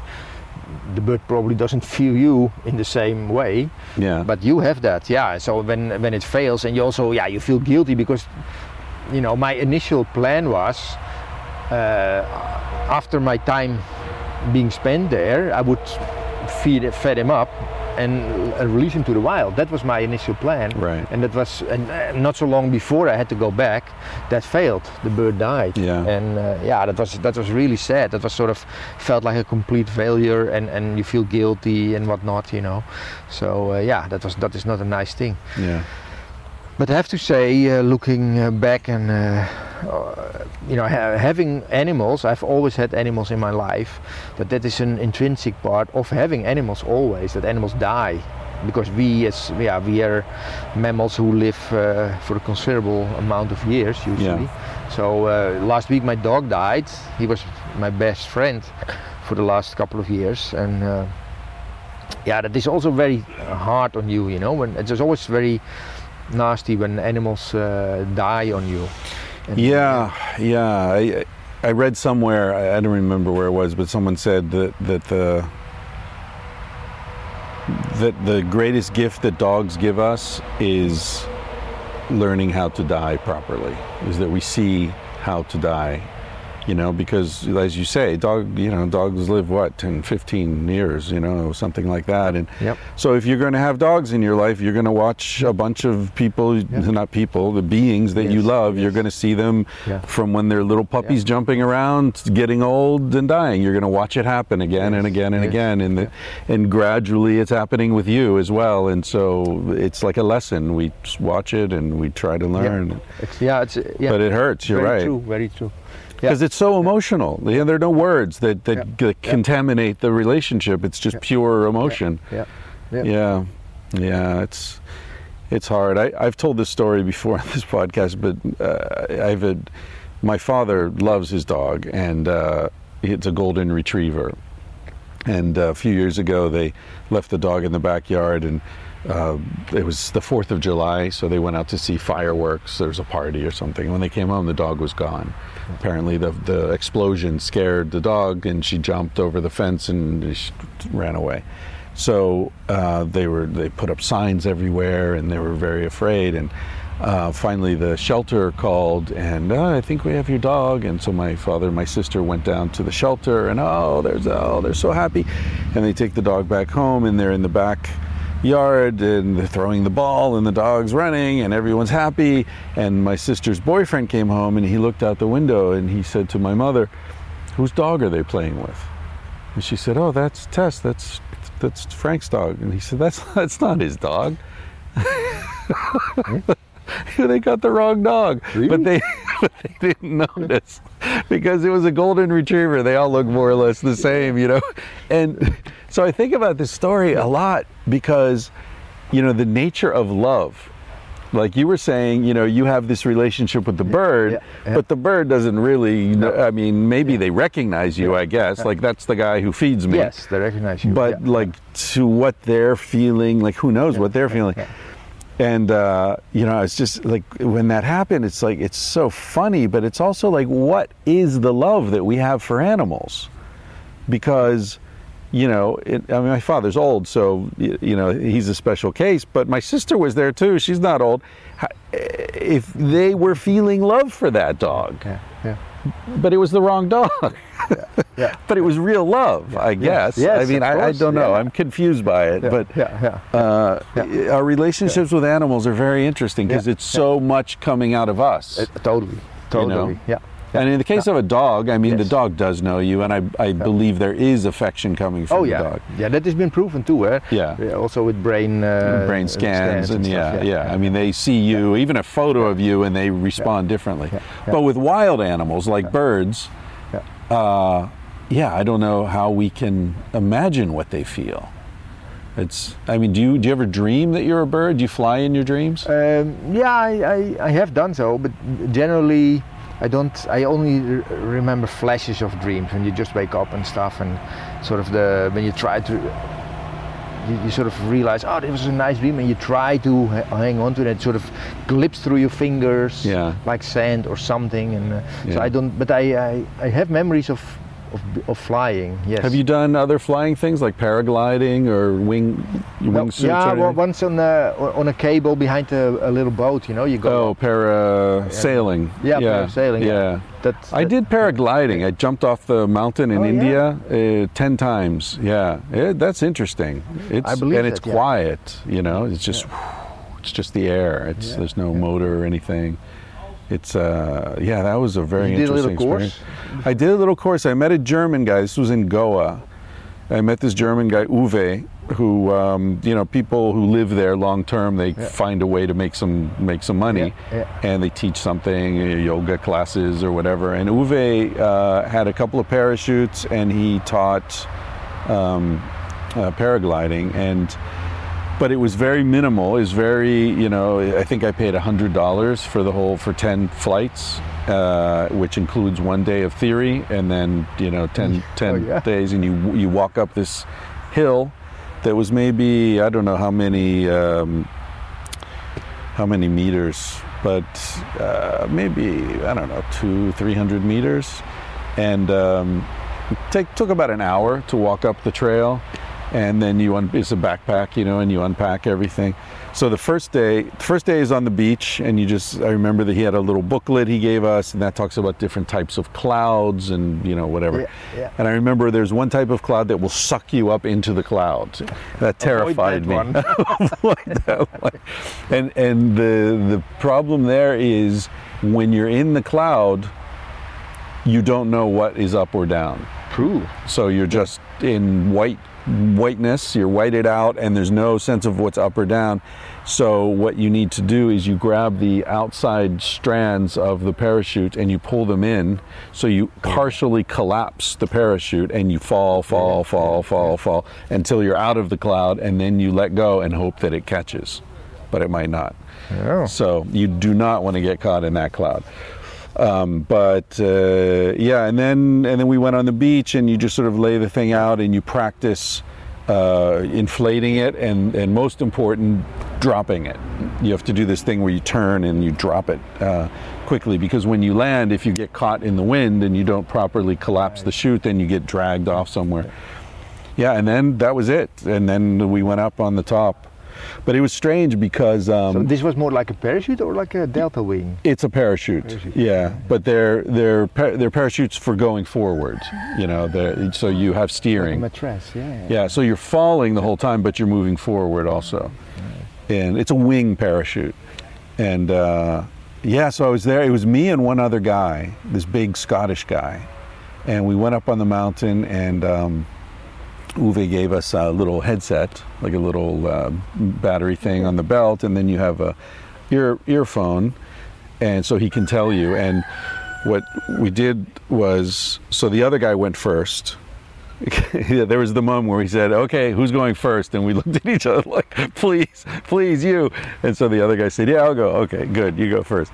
So uh, you just you have the sh- the chute laid out on the ground, and you're hooked in, and then you sort of you pull it because there's a constant wind coming, and you pull it, and it inflates, and then you turn and just step, step, step, step, and you're off.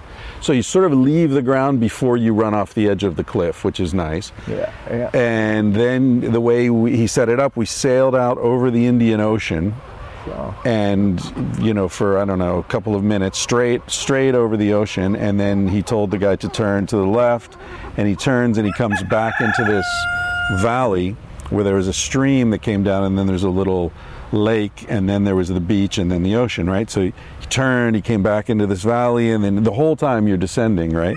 And so Uwe's watching how fast, you know, based on the guy's weight and the, the capacity of the chute, and I don't know, the temperature of the air or whatever. And that's why he's telling him where to turn and when to do this. And then turn again, and he turns back, and now he's headed back toward the ocean, and then you go over the, the lake, and now you turn again, and then you sort of go along the beach and land there, right? And the guy and we see he drops the chute and everything's great and oh great successful. So now it's my turn. Okay so do the same thing turn. It's a really hot day turn the chute goes up run run run okay da da da and i go up and then i get into the harness you know and then you sort of grab the the two um, the two handles that are steering and i'm sitting in the harness and i'm going out over the indian ocean and the, the wind is in my hair and i just feel it and it's incredible and i'm going over the ocean holy shit holy shit and I'm waiting for him to tell me when to turn and when to do things, and he's not saying anything at all. And it's like, okay, I'm just going. Oh, this is amazing. And still, like, I don't know. It feels like maybe this is Very kind of too silent. long. What's going on? And then I hear, and I'm starting to listen, like, why? What's going? on? And I hear this very distant screaming. And I turn and look, and I see Uwe jumping up and down, waving his arms because the earplug had fallen out of my ear. and I'm just sailing out over the Indian Ocean, and Uwe's like, fuck, guy, he can't hear me. Because apparently he told me to turn, and I was like, yeah, whatever. So that was my first flight. and I was like, oh shit, I'm going to die. better so turn. yeah, time to turn. So I just, I, it was just like, you know, now or never, right? I need to, to step up here. Right. So I turned and I just followed the same route that the other guy had taken and sort of, you know, instinctively with a sense of how fast I'm dropping vertically and how far I need to go. And so I figured out like more or less here's where I need to turn. Because if you overshoot the beach, then you're in the ocean again. Right. If you undershoot it, you're in the lake. So you have to come down on one side of the beach and then turn and go along it. So there's not a lot of leeway, you know. And the funniest thing was like, okay, I, I maneuvered, did other things, and then as I was coming into the beach, I was like, wow, I'm gonna, this is actually gonna work. I've got enough beach here. I'm coming down, and as I'm like maybe five, four meters above the beach, this rabid dog comes out. And it's like I'm gonna, it's gonna survive, and I'm gonna land in the mouth of a rabid, fucking snarling Indian dog. But I landed, turned, dropped it, and I was like, holy shit, my knees were shaking, everything. And the dog ran away at the last minute. And then some guy immediately was trying to sell me water or coconuts or something. And I was like, yeah, What a trip. yeah, that was my first uh, flight. But I'd recommend it. Not with Uwe, maybe. In India, maybe that's it's economical, but high Maybe risk. it's now another system of ear plug or something, you know, more. Yeah, maybe he probably tapes it in a little better after that. Yeah, yeah, that wouldn't have been good for his reputation to just watch me sail out over the ocean. Oh yeah. So uh, okay, where are we? We're in Zimbabwe. So you finished your training. You got. Yeah. So is the license international? Then you can come back to Holland with your. Uh, no, it's not. Yeah, no, it's not. Well, the thing is, I already did all the, all the thing I had to do in the Netherlands. I was just, you know, I was waiting on uh, for the guys to die to till I get my got my license. oh, you already done the educational part. Yeah. Ah, okay. So, so I, I was sort of ready, but y- you're not allowed to have anything in the Netherlands. So that's what the reason why I went to Africa. All right. The thing is, so I had a great time there. You know, two two years later, I went again, and then I was now, I had a first the C grade from that experience with that bird. So then uh, I could step up and actually train a falcon. You know, so I Ah. trained a Lanner falcon there. And In La- Zimbabwe in again? Zimbabwe, yeah, Yeah. yeah, yeah.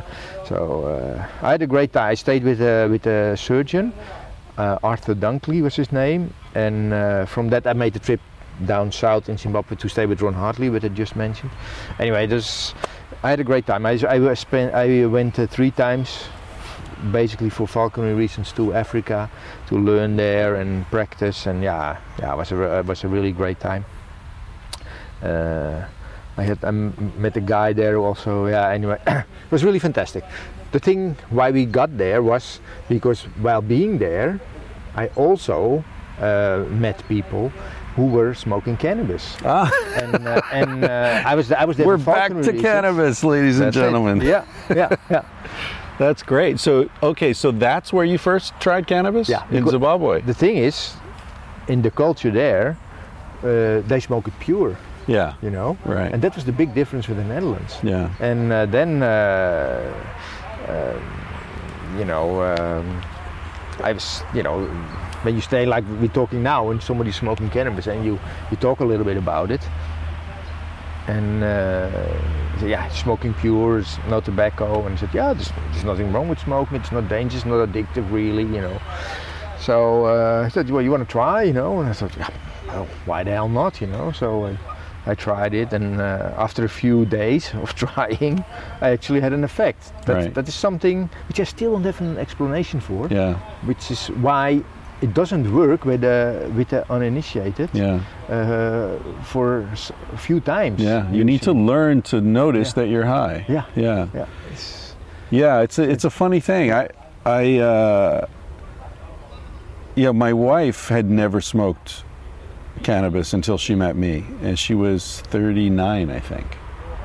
And she wanted to try it. I was growing some weed, probably your actually it was your weed. I was growing AK-47 when when we came to uh, Barcelona, and uh, yeah, and she was, you know, I, I've always been very interested in the plants. I, I think I told you I had a column in Cáñamo magazine for years. I, I had a page I that didn't know that, yeah, every every month I had a page. I could write anything I wanted, and um, yeah, that's how I know uh, Rick Doblin and MAPS and all this because I was very interested in altered states of consciousness. Yeah, me too. I, I was I was a member of MAPS for uh, for years. yeah, yeah. Um, so she was, you know, like I, I, she was interested in an intellectual level and a psychopharmacological level, and um, but yeah, like I tried to, you know, get her high, and she was just like, yeah, I don't know, I don't feel it, and you know, the rest of us were all stoned out of our minds, and then finally one day, uh, probably the third or fourth time. She was trying to say that she didn't feel anything, but she couldn't stop laughing long enough to say she wasn't feeling anything, you know. Okay. And, then, and then it's like, Cassie, do you under, do you see that you're laughing so hard you can't finish that sentence? And she's like, but I still don't feel it. Like, well, you I might want the rest of us do recognize that Yeah. this is you're officially high now. You are feeling it. You just don't know you're feeling it somehow. Yeah, yeah, yeah. So was it uh, Durban poison? Was that your first experience? No, uh, no. I think it might have been a local thing, but uh, I what but the best thing around there was was uh, Malawi Gold. Yeah. Was the best. And is that a, a hybrid or a sativa? It's sativas. They they only have sativas there Yeah. down in South Africa, and they. Uh, yeah, they are grown locally, so they're sort of adapted to local circumstances and stuff. Yeah. and uh, so that's all very it's all nice wheat. One is stronger than the other. Malawi gold is the strongest there around there. So that was also the local wheat was really quite cheap to buy but the malawi gold was priced higher. So that you had to actually it was more expensive. I remember that. And it was also uh, being smuggled from malawi to the countries around there in uh, banana leaves. And it was sort of uh, you know it was sort of yeah, how do you say it? It was a banana leaf, and the, the wheat was inside there, and it was uh, rolled in, and then it was uh, uh, like uh, another plant fiber was was uh, tied around it. Yeah. So that's how it looked like, and uh, So like Thai stick or something. yeah, Yeah. yeah, I guess I never I never actually tried t- Thai sticks, but I think it's sort of uh, the same. Was it uh, sinsemilla or with seeds? No, it was with yeah. seeds. Yeah. because those were one of the the seeds I took with me. Ah. And that and that was that's how that's what sparked the existence of uh, the seed company. You could say eventually, Huh. you know. But at least my uh, I try I brought the seeds back home, you know, from really the, the great things I smoked there, and uh, I immediately when I came home I started growing the, the seeds out and. Yeah, and I've, I've, I've been ever I've been growing plants ever since. So were you? Uh, I, did you bring the seeds and grow the plants because you were really into the experience of being high at that point, Yeah, or just, just- you liked the plants? First, you know, I, I, I brought some of the the, the, the, the let's say the Malawi wheat back home. There were seeds in there, and uh, that was I think that was the first year. And then uh, I just put some seeds in earth to see what would happen. Yeah. And I was smoking it, and they actually sprouted, and plants came out from it. And and, uh, Yeah. and I started, to, you know, to grow the plants on the balcony. And It's a really fun plant to grow. I, I, beautiful I don't even smoke much anymore. I, I rarely smoke, but I just love growing it. I love to watch it change. I love, you come home every day. It's different. Yeah. You know, when it's really growing, it, you can see like, oh, there's a new new level. Yeah. And then when it starts budding, you know, the, the I just I really enjoy Yeah. the process of having the plant around, the smells and the, Yeah, it's a, it's a beautiful plant. It's a. I can maybe I can even show you some plants. Maybe can go to a plot not so very far from here. Yeah, it's it's. I mean, we always grew plants. I mean, I've been growing your plants for yeah, what 15 years or something on the terrace, and uh, weed and jasmine, and the the at night the smell of the the two that intermingle and come into the apartment. It's just the sexiest, most beautiful Yeah. aroma imaginable. Yeah. So uh, okay. So then you you got into the the seed bank. Yeah. well, first in, in growing plants. We- We're just receiving some uh, Some ah some oh shrimp crackers. is it? kroepoek. Yeah, How do you call them? Shrimp crackers. I think so. Ah, Yeah, yeah. It's a very Dutch thing. She's cooking them. Yeah. Oh, nice. Um, so you got so so the whole thing came together. So the falcon, I, I thought the falconing was sort of something completely separate in your life, but it's actually integrated. It's interesting. Totally. Yeah. Yeah, Well, nice. the thing is, I like to. I discovered that smoking marijuana was fun. Came back uh, to the Netherlands. I had I brought a little bit with me with some seeds in it, which I tried came out. But the thing is, I remember uh, I went to the university library to find out what marijuana did to your body. You know how dangerous would it be? Right. And then, uh, much to my amazement, because if it would be really very bad, then I would stop doing it. You know. Yeah. The, but uh, then I, I, I was reading things like. Uh, I remember in 1973 a whole American plane full of uh, doctors and experts and scientists went was flown over to Jamaica and uh, investigating older people who have been smoking weed all their life and they were once and for all sort of trying to make clear how bad was it for you you know Yeah. seeing what was wrong with all those people all the conditions they had and i couldn't find nothing in Yeah. those people nothing They actually have lower rates of lung disease than people who smoke nothing. Yeah. Yeah. Yeah. Do, you, do you know Andrew Weil? Have you ever read his work? yep yep He, he was the first guest I had on the podcast. Oh, yeah. Okay. He's he's a friend for a long time now. Yeah, I love I really love him because he's one of the very few doctors back in the 70s and 80s who was saying that and he would never back down. He never changed his opinion because he knew the science and, and it's like come on, it's this stuff is not dangerous. You know, this is all bullshit propaganda. And now, finally, finally, you know, 30 years, 40 years later, medical community is starting to recognize, just beginning to recognize what's been obvious for so long. yeah Un- unbelievable. Well, listen, uh, we've been talking for uh, what uh, an hour and a half now, and I know you have someone coming at two o'clock or something. So No, I don't want to take up your whole day here. The thing is, my dad is, already here because he, he came already last night, so he Ah, stayed here. Ah, okay. And uh, um, but yeah, the thing is, I have to, uh, t- tomorrow we move to Spain for a fair. Oh, you're going to Spain? Oh, Yeah. yeah. So when you said you were going to Spain, and I said, hey, maybe. I'm going tomorrow. Yeah. But yeah, m- we we too. We're going to Irun. You're going to Barcelona probably. Yeah, I'm flying into Barcelona. Yeah, yeah. And uh, Wim Hof is going also. Everyone's going to Spain. Really? Yeah, yeah. Why is he going? He just bought a house in Huesca, in the Pyrenees. Okay. And uh, we're going to go see him uh, this weekend, I think. Oh. Yeah, yeah. Um, good. So I, but I want to, I want a chance to see the bird. So I don't want to talk too long and Yeah. miss my chance to see No, the birds. Let's do that. So uh, I guess I'll say thank you, and uh, this has been wonderful. Is there seriousseeds.com Dot com. um, is Simon's company, and I can vouch for the quality of the seeds, of course. You, you sell into the U.S. or just within Europe, or how does that work? Um, they can contact us if they're interested. Uh, we don't uh, send to the US. It's not possible, despite the fact that there's not so many states or whatever where Yeah. it's recreational. And there's no or whether it's, THC uh, in seeds. I, I don't. No, there's not. No, no, but still, it's in many countries. There is a, we can send seeds to many countries Yeah. because there is no THC in there because it's not drug in itself. Right. and in many countries it's not allowed to grow the plants. That's a different matter.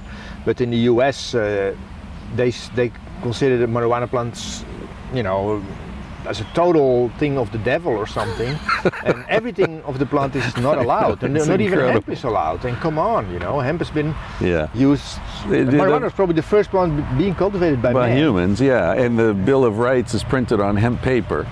I, I grew up in Pennsylvania where back in the colonial days, I think it was one of every 20 acres had to be hemp.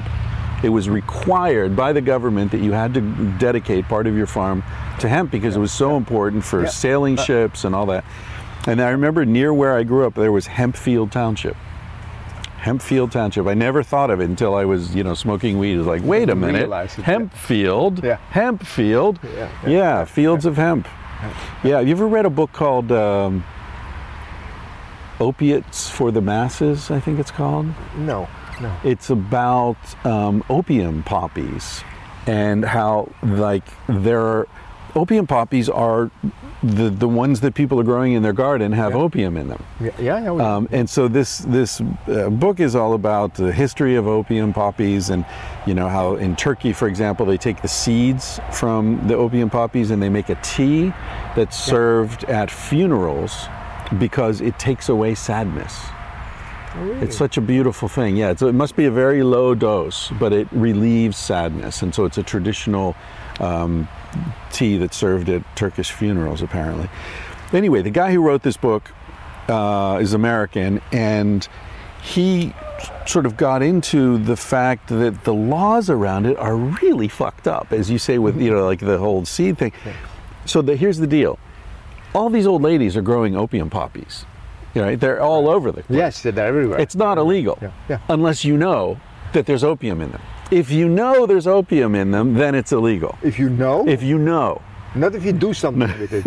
no, as long as you're intentionally cultivating seeds, Right, right, you know, be, yeah. that have opium in them. Yeah. So if like so this guy, for example, he he was very careful. He wasn't doing anything. He wasn't you know making heroin. You have to have a lot. To, you have to have fields of it to make heroin. So he just had some in his yard, but because he wrote this book, and he knew, Ah. then it was illegal.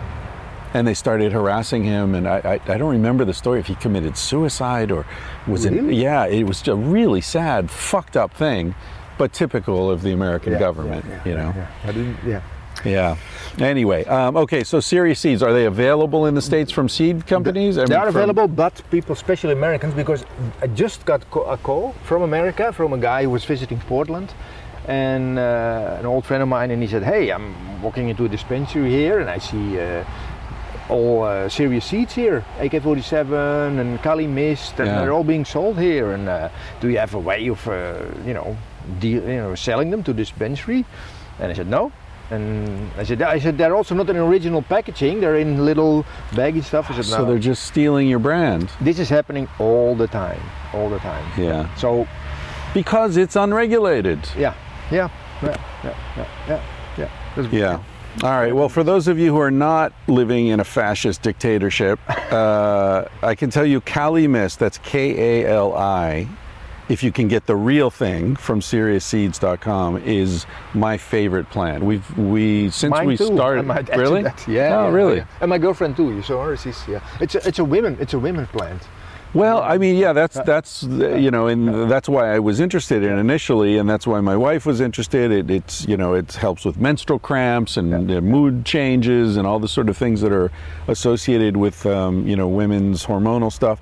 But I just find it to be the perfect uh, high. It's just it's it's not like it doesn't make me nervous and giddy and like weird. It, but it makes me feel happy and social and relaxed Yeah. and and also physical. Like it makes me want to exercise and like do some push-ups and stretch. Yeah. It's just like it just makes everything feel better and but not debilitating in no, any way. No, because you you're very, you're very clear. Your mind is very Yeah, clear. exactly. Yeah. It's really about the high. It's That's- almost that's like good cocaine. You know, if I, I really don't like cocaine. No, me neither. Um, but but the the best aspect of cocaine is that sort of energizing and clarifying, you know, and I get that with the Kali Mist. I love go hiking and uh, with the Kali Mist. Yeah, you know? yeah. It's fantastic. Yeah. Yeah. No, it, it's mine. And uh, no, man, like Rob Clarke, he says Right. it's the best to smoke here. Really. Kali Mist. Yeah, it's, he thinks it's the best thing which came out of the Netherlands. That's what Do you know said. how I met Rob Clarke? Yeah, Do you know that me. story? I told you the story. Yeah, yeah, yeah. I don't know if I've told the story on the podcast. I'll tell the story very quickly. Rob Clarke. So I'm I'm in uh, Hanoi with Casilda, and we were trying to get some weed because we were going to go on a cruise in Halong Bay the next day.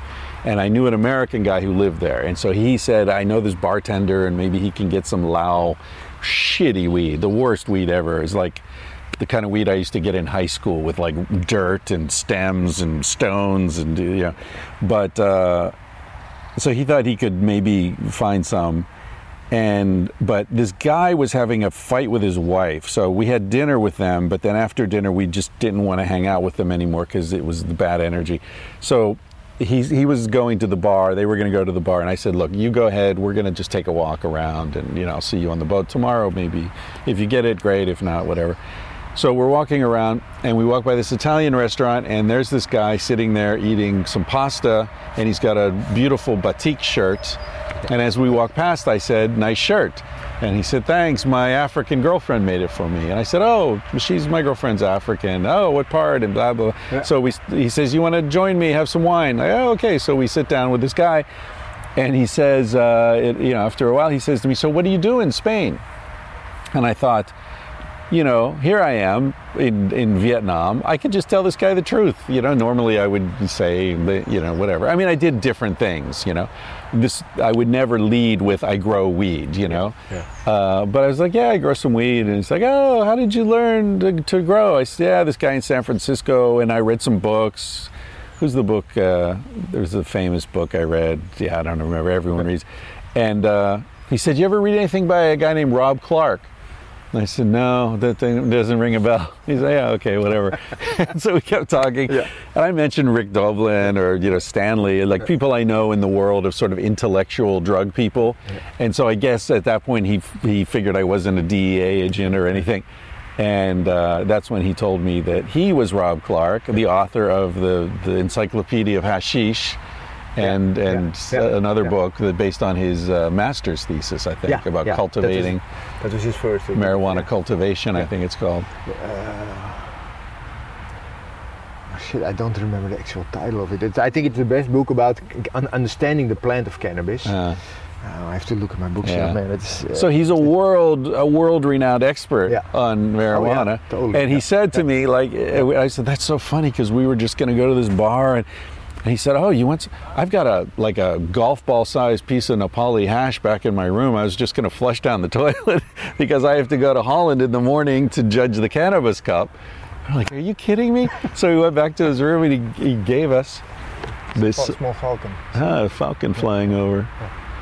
And he gave us the, the the hash, and we we showed up on the boat the next day like heroes. We were like, uh, like Right. Probably the only people in the entire country who had hash. Something great to smoke. it was great. Anyway, so that's my Rob Clarke story, who we both know, who li- lives here, right? Is he still He's- here, or no? Well, he's he's uh, partially here, but most of the time he's not here. He's very active in. Uh, he wrote he wrote another book after that. He in wrote- Japan, right? He's- In, uh, in Turkey, he spends a lot of time in Turkey, Ah, yeah. going for because in Turkey they also have this uh, cultural. Uh, he's really interested in the, the uh, uh, cultural the traditions. anthropology around Yes, it. Yeah. yes, yes. Yeah. About the plant cannabis, and in Turkey they used to make, uh, they used to use a lot of the plant fiber, the hemp fiber, for carpets and, and rope and things. But that is disappearing quickly. So he's trying to all, yeah, you know, uh, To preserve it. Yeah. preserve it in writing and Yeah. pictures and whatever. And he's buying a lot of carpets there. And uh, he was he stayed with me about a year ago, and he made a whole map of Turkey. And I remember I still have the I still have the map because he gave it to me when afterwards. He said, and he was dyeing different colors the provinces of Turkey, and there was a, like a what had a high. uh likelihood of uh, people uh, growing using cannabis there or, or not and then and then later he visited those provinces and he found a lot of uh, uh, Turkish people, indigenous communities that you know who were still uh, using carpets and things, and, and also sometimes growing plants. There. Yeah. I showed me some pics of plants there and stuff. Yeah, All great. small pl- pl- plots. All right, let's let's wrap this up. Yeah. People are making food and things, so thank you very much for doing this, and thanks for You're having me out here. I mean, this is no, great. You're welcome. Yeah, it's so uh, beautiful out Yeah, here. it's, it's for everybody, also for you. Yeah. What's that? I have food also for you. Oh, thank you, thank you. So if you want, you can go there. All right, We will. We're done. Thank you. Thank you. All right.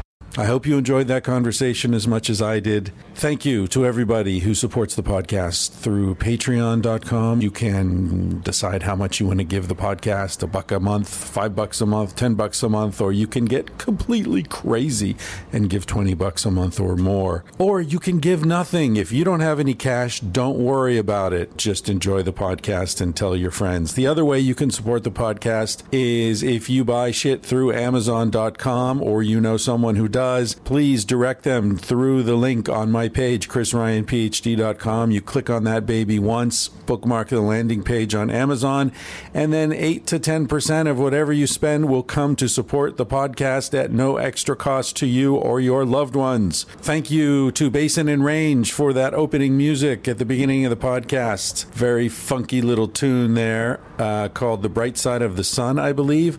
You can find out more about them at basinandrangeband.com com. If you want to talk about the podcast with other listeners, a good place to do that is on Reddit. Just search Tangentially Speaking, all one word. There's a community of a couple hundred people in there chatting about the episodes. I drop in occasionally and say hello, answer questions, whatever. Uh, thanks to Shore Design t shirts. Our garage is full of them. My mom has them all organized as only she can. Julie, thank you to Julie, my mom.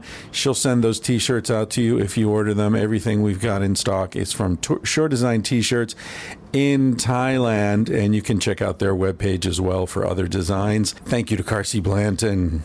You can find out more about Carsie Blanton at carsie.blanton.com dot com. She wrote and performed the song you're about to hear, which is called Smoke Alarm. And it's a reminder to carpe fucking diem while you still can, because, ladies and gentlemen, you're going to die one day. Here's to you, Bennett. He said, Baby, what's a big deal? Feel what you wanna feel. Say what you wanna say. You're gonna die one day. For example, I could kiss you just because I want to. What's the difference if you turn away? I'm gonna die one day. Why do you waste your time thinking about your reputation? Trying to meet an expectation wondering what they're gonna say. When everyone you've ever known is headed for a headstone,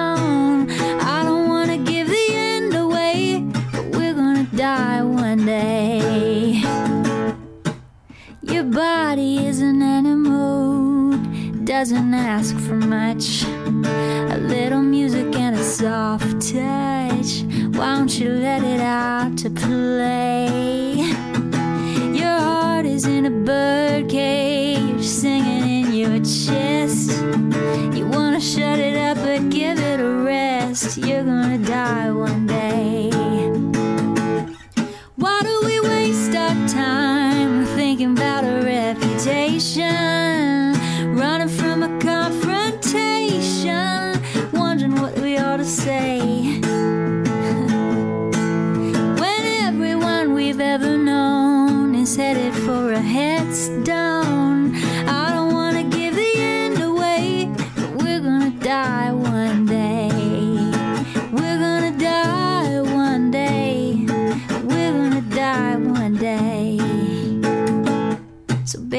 What's a big deal?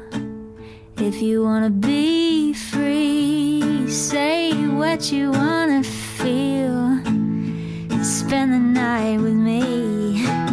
I'm gonna take you up in my arms. And if we must go down, we'll go singing to the smoke alarms. We'll dance into the ground.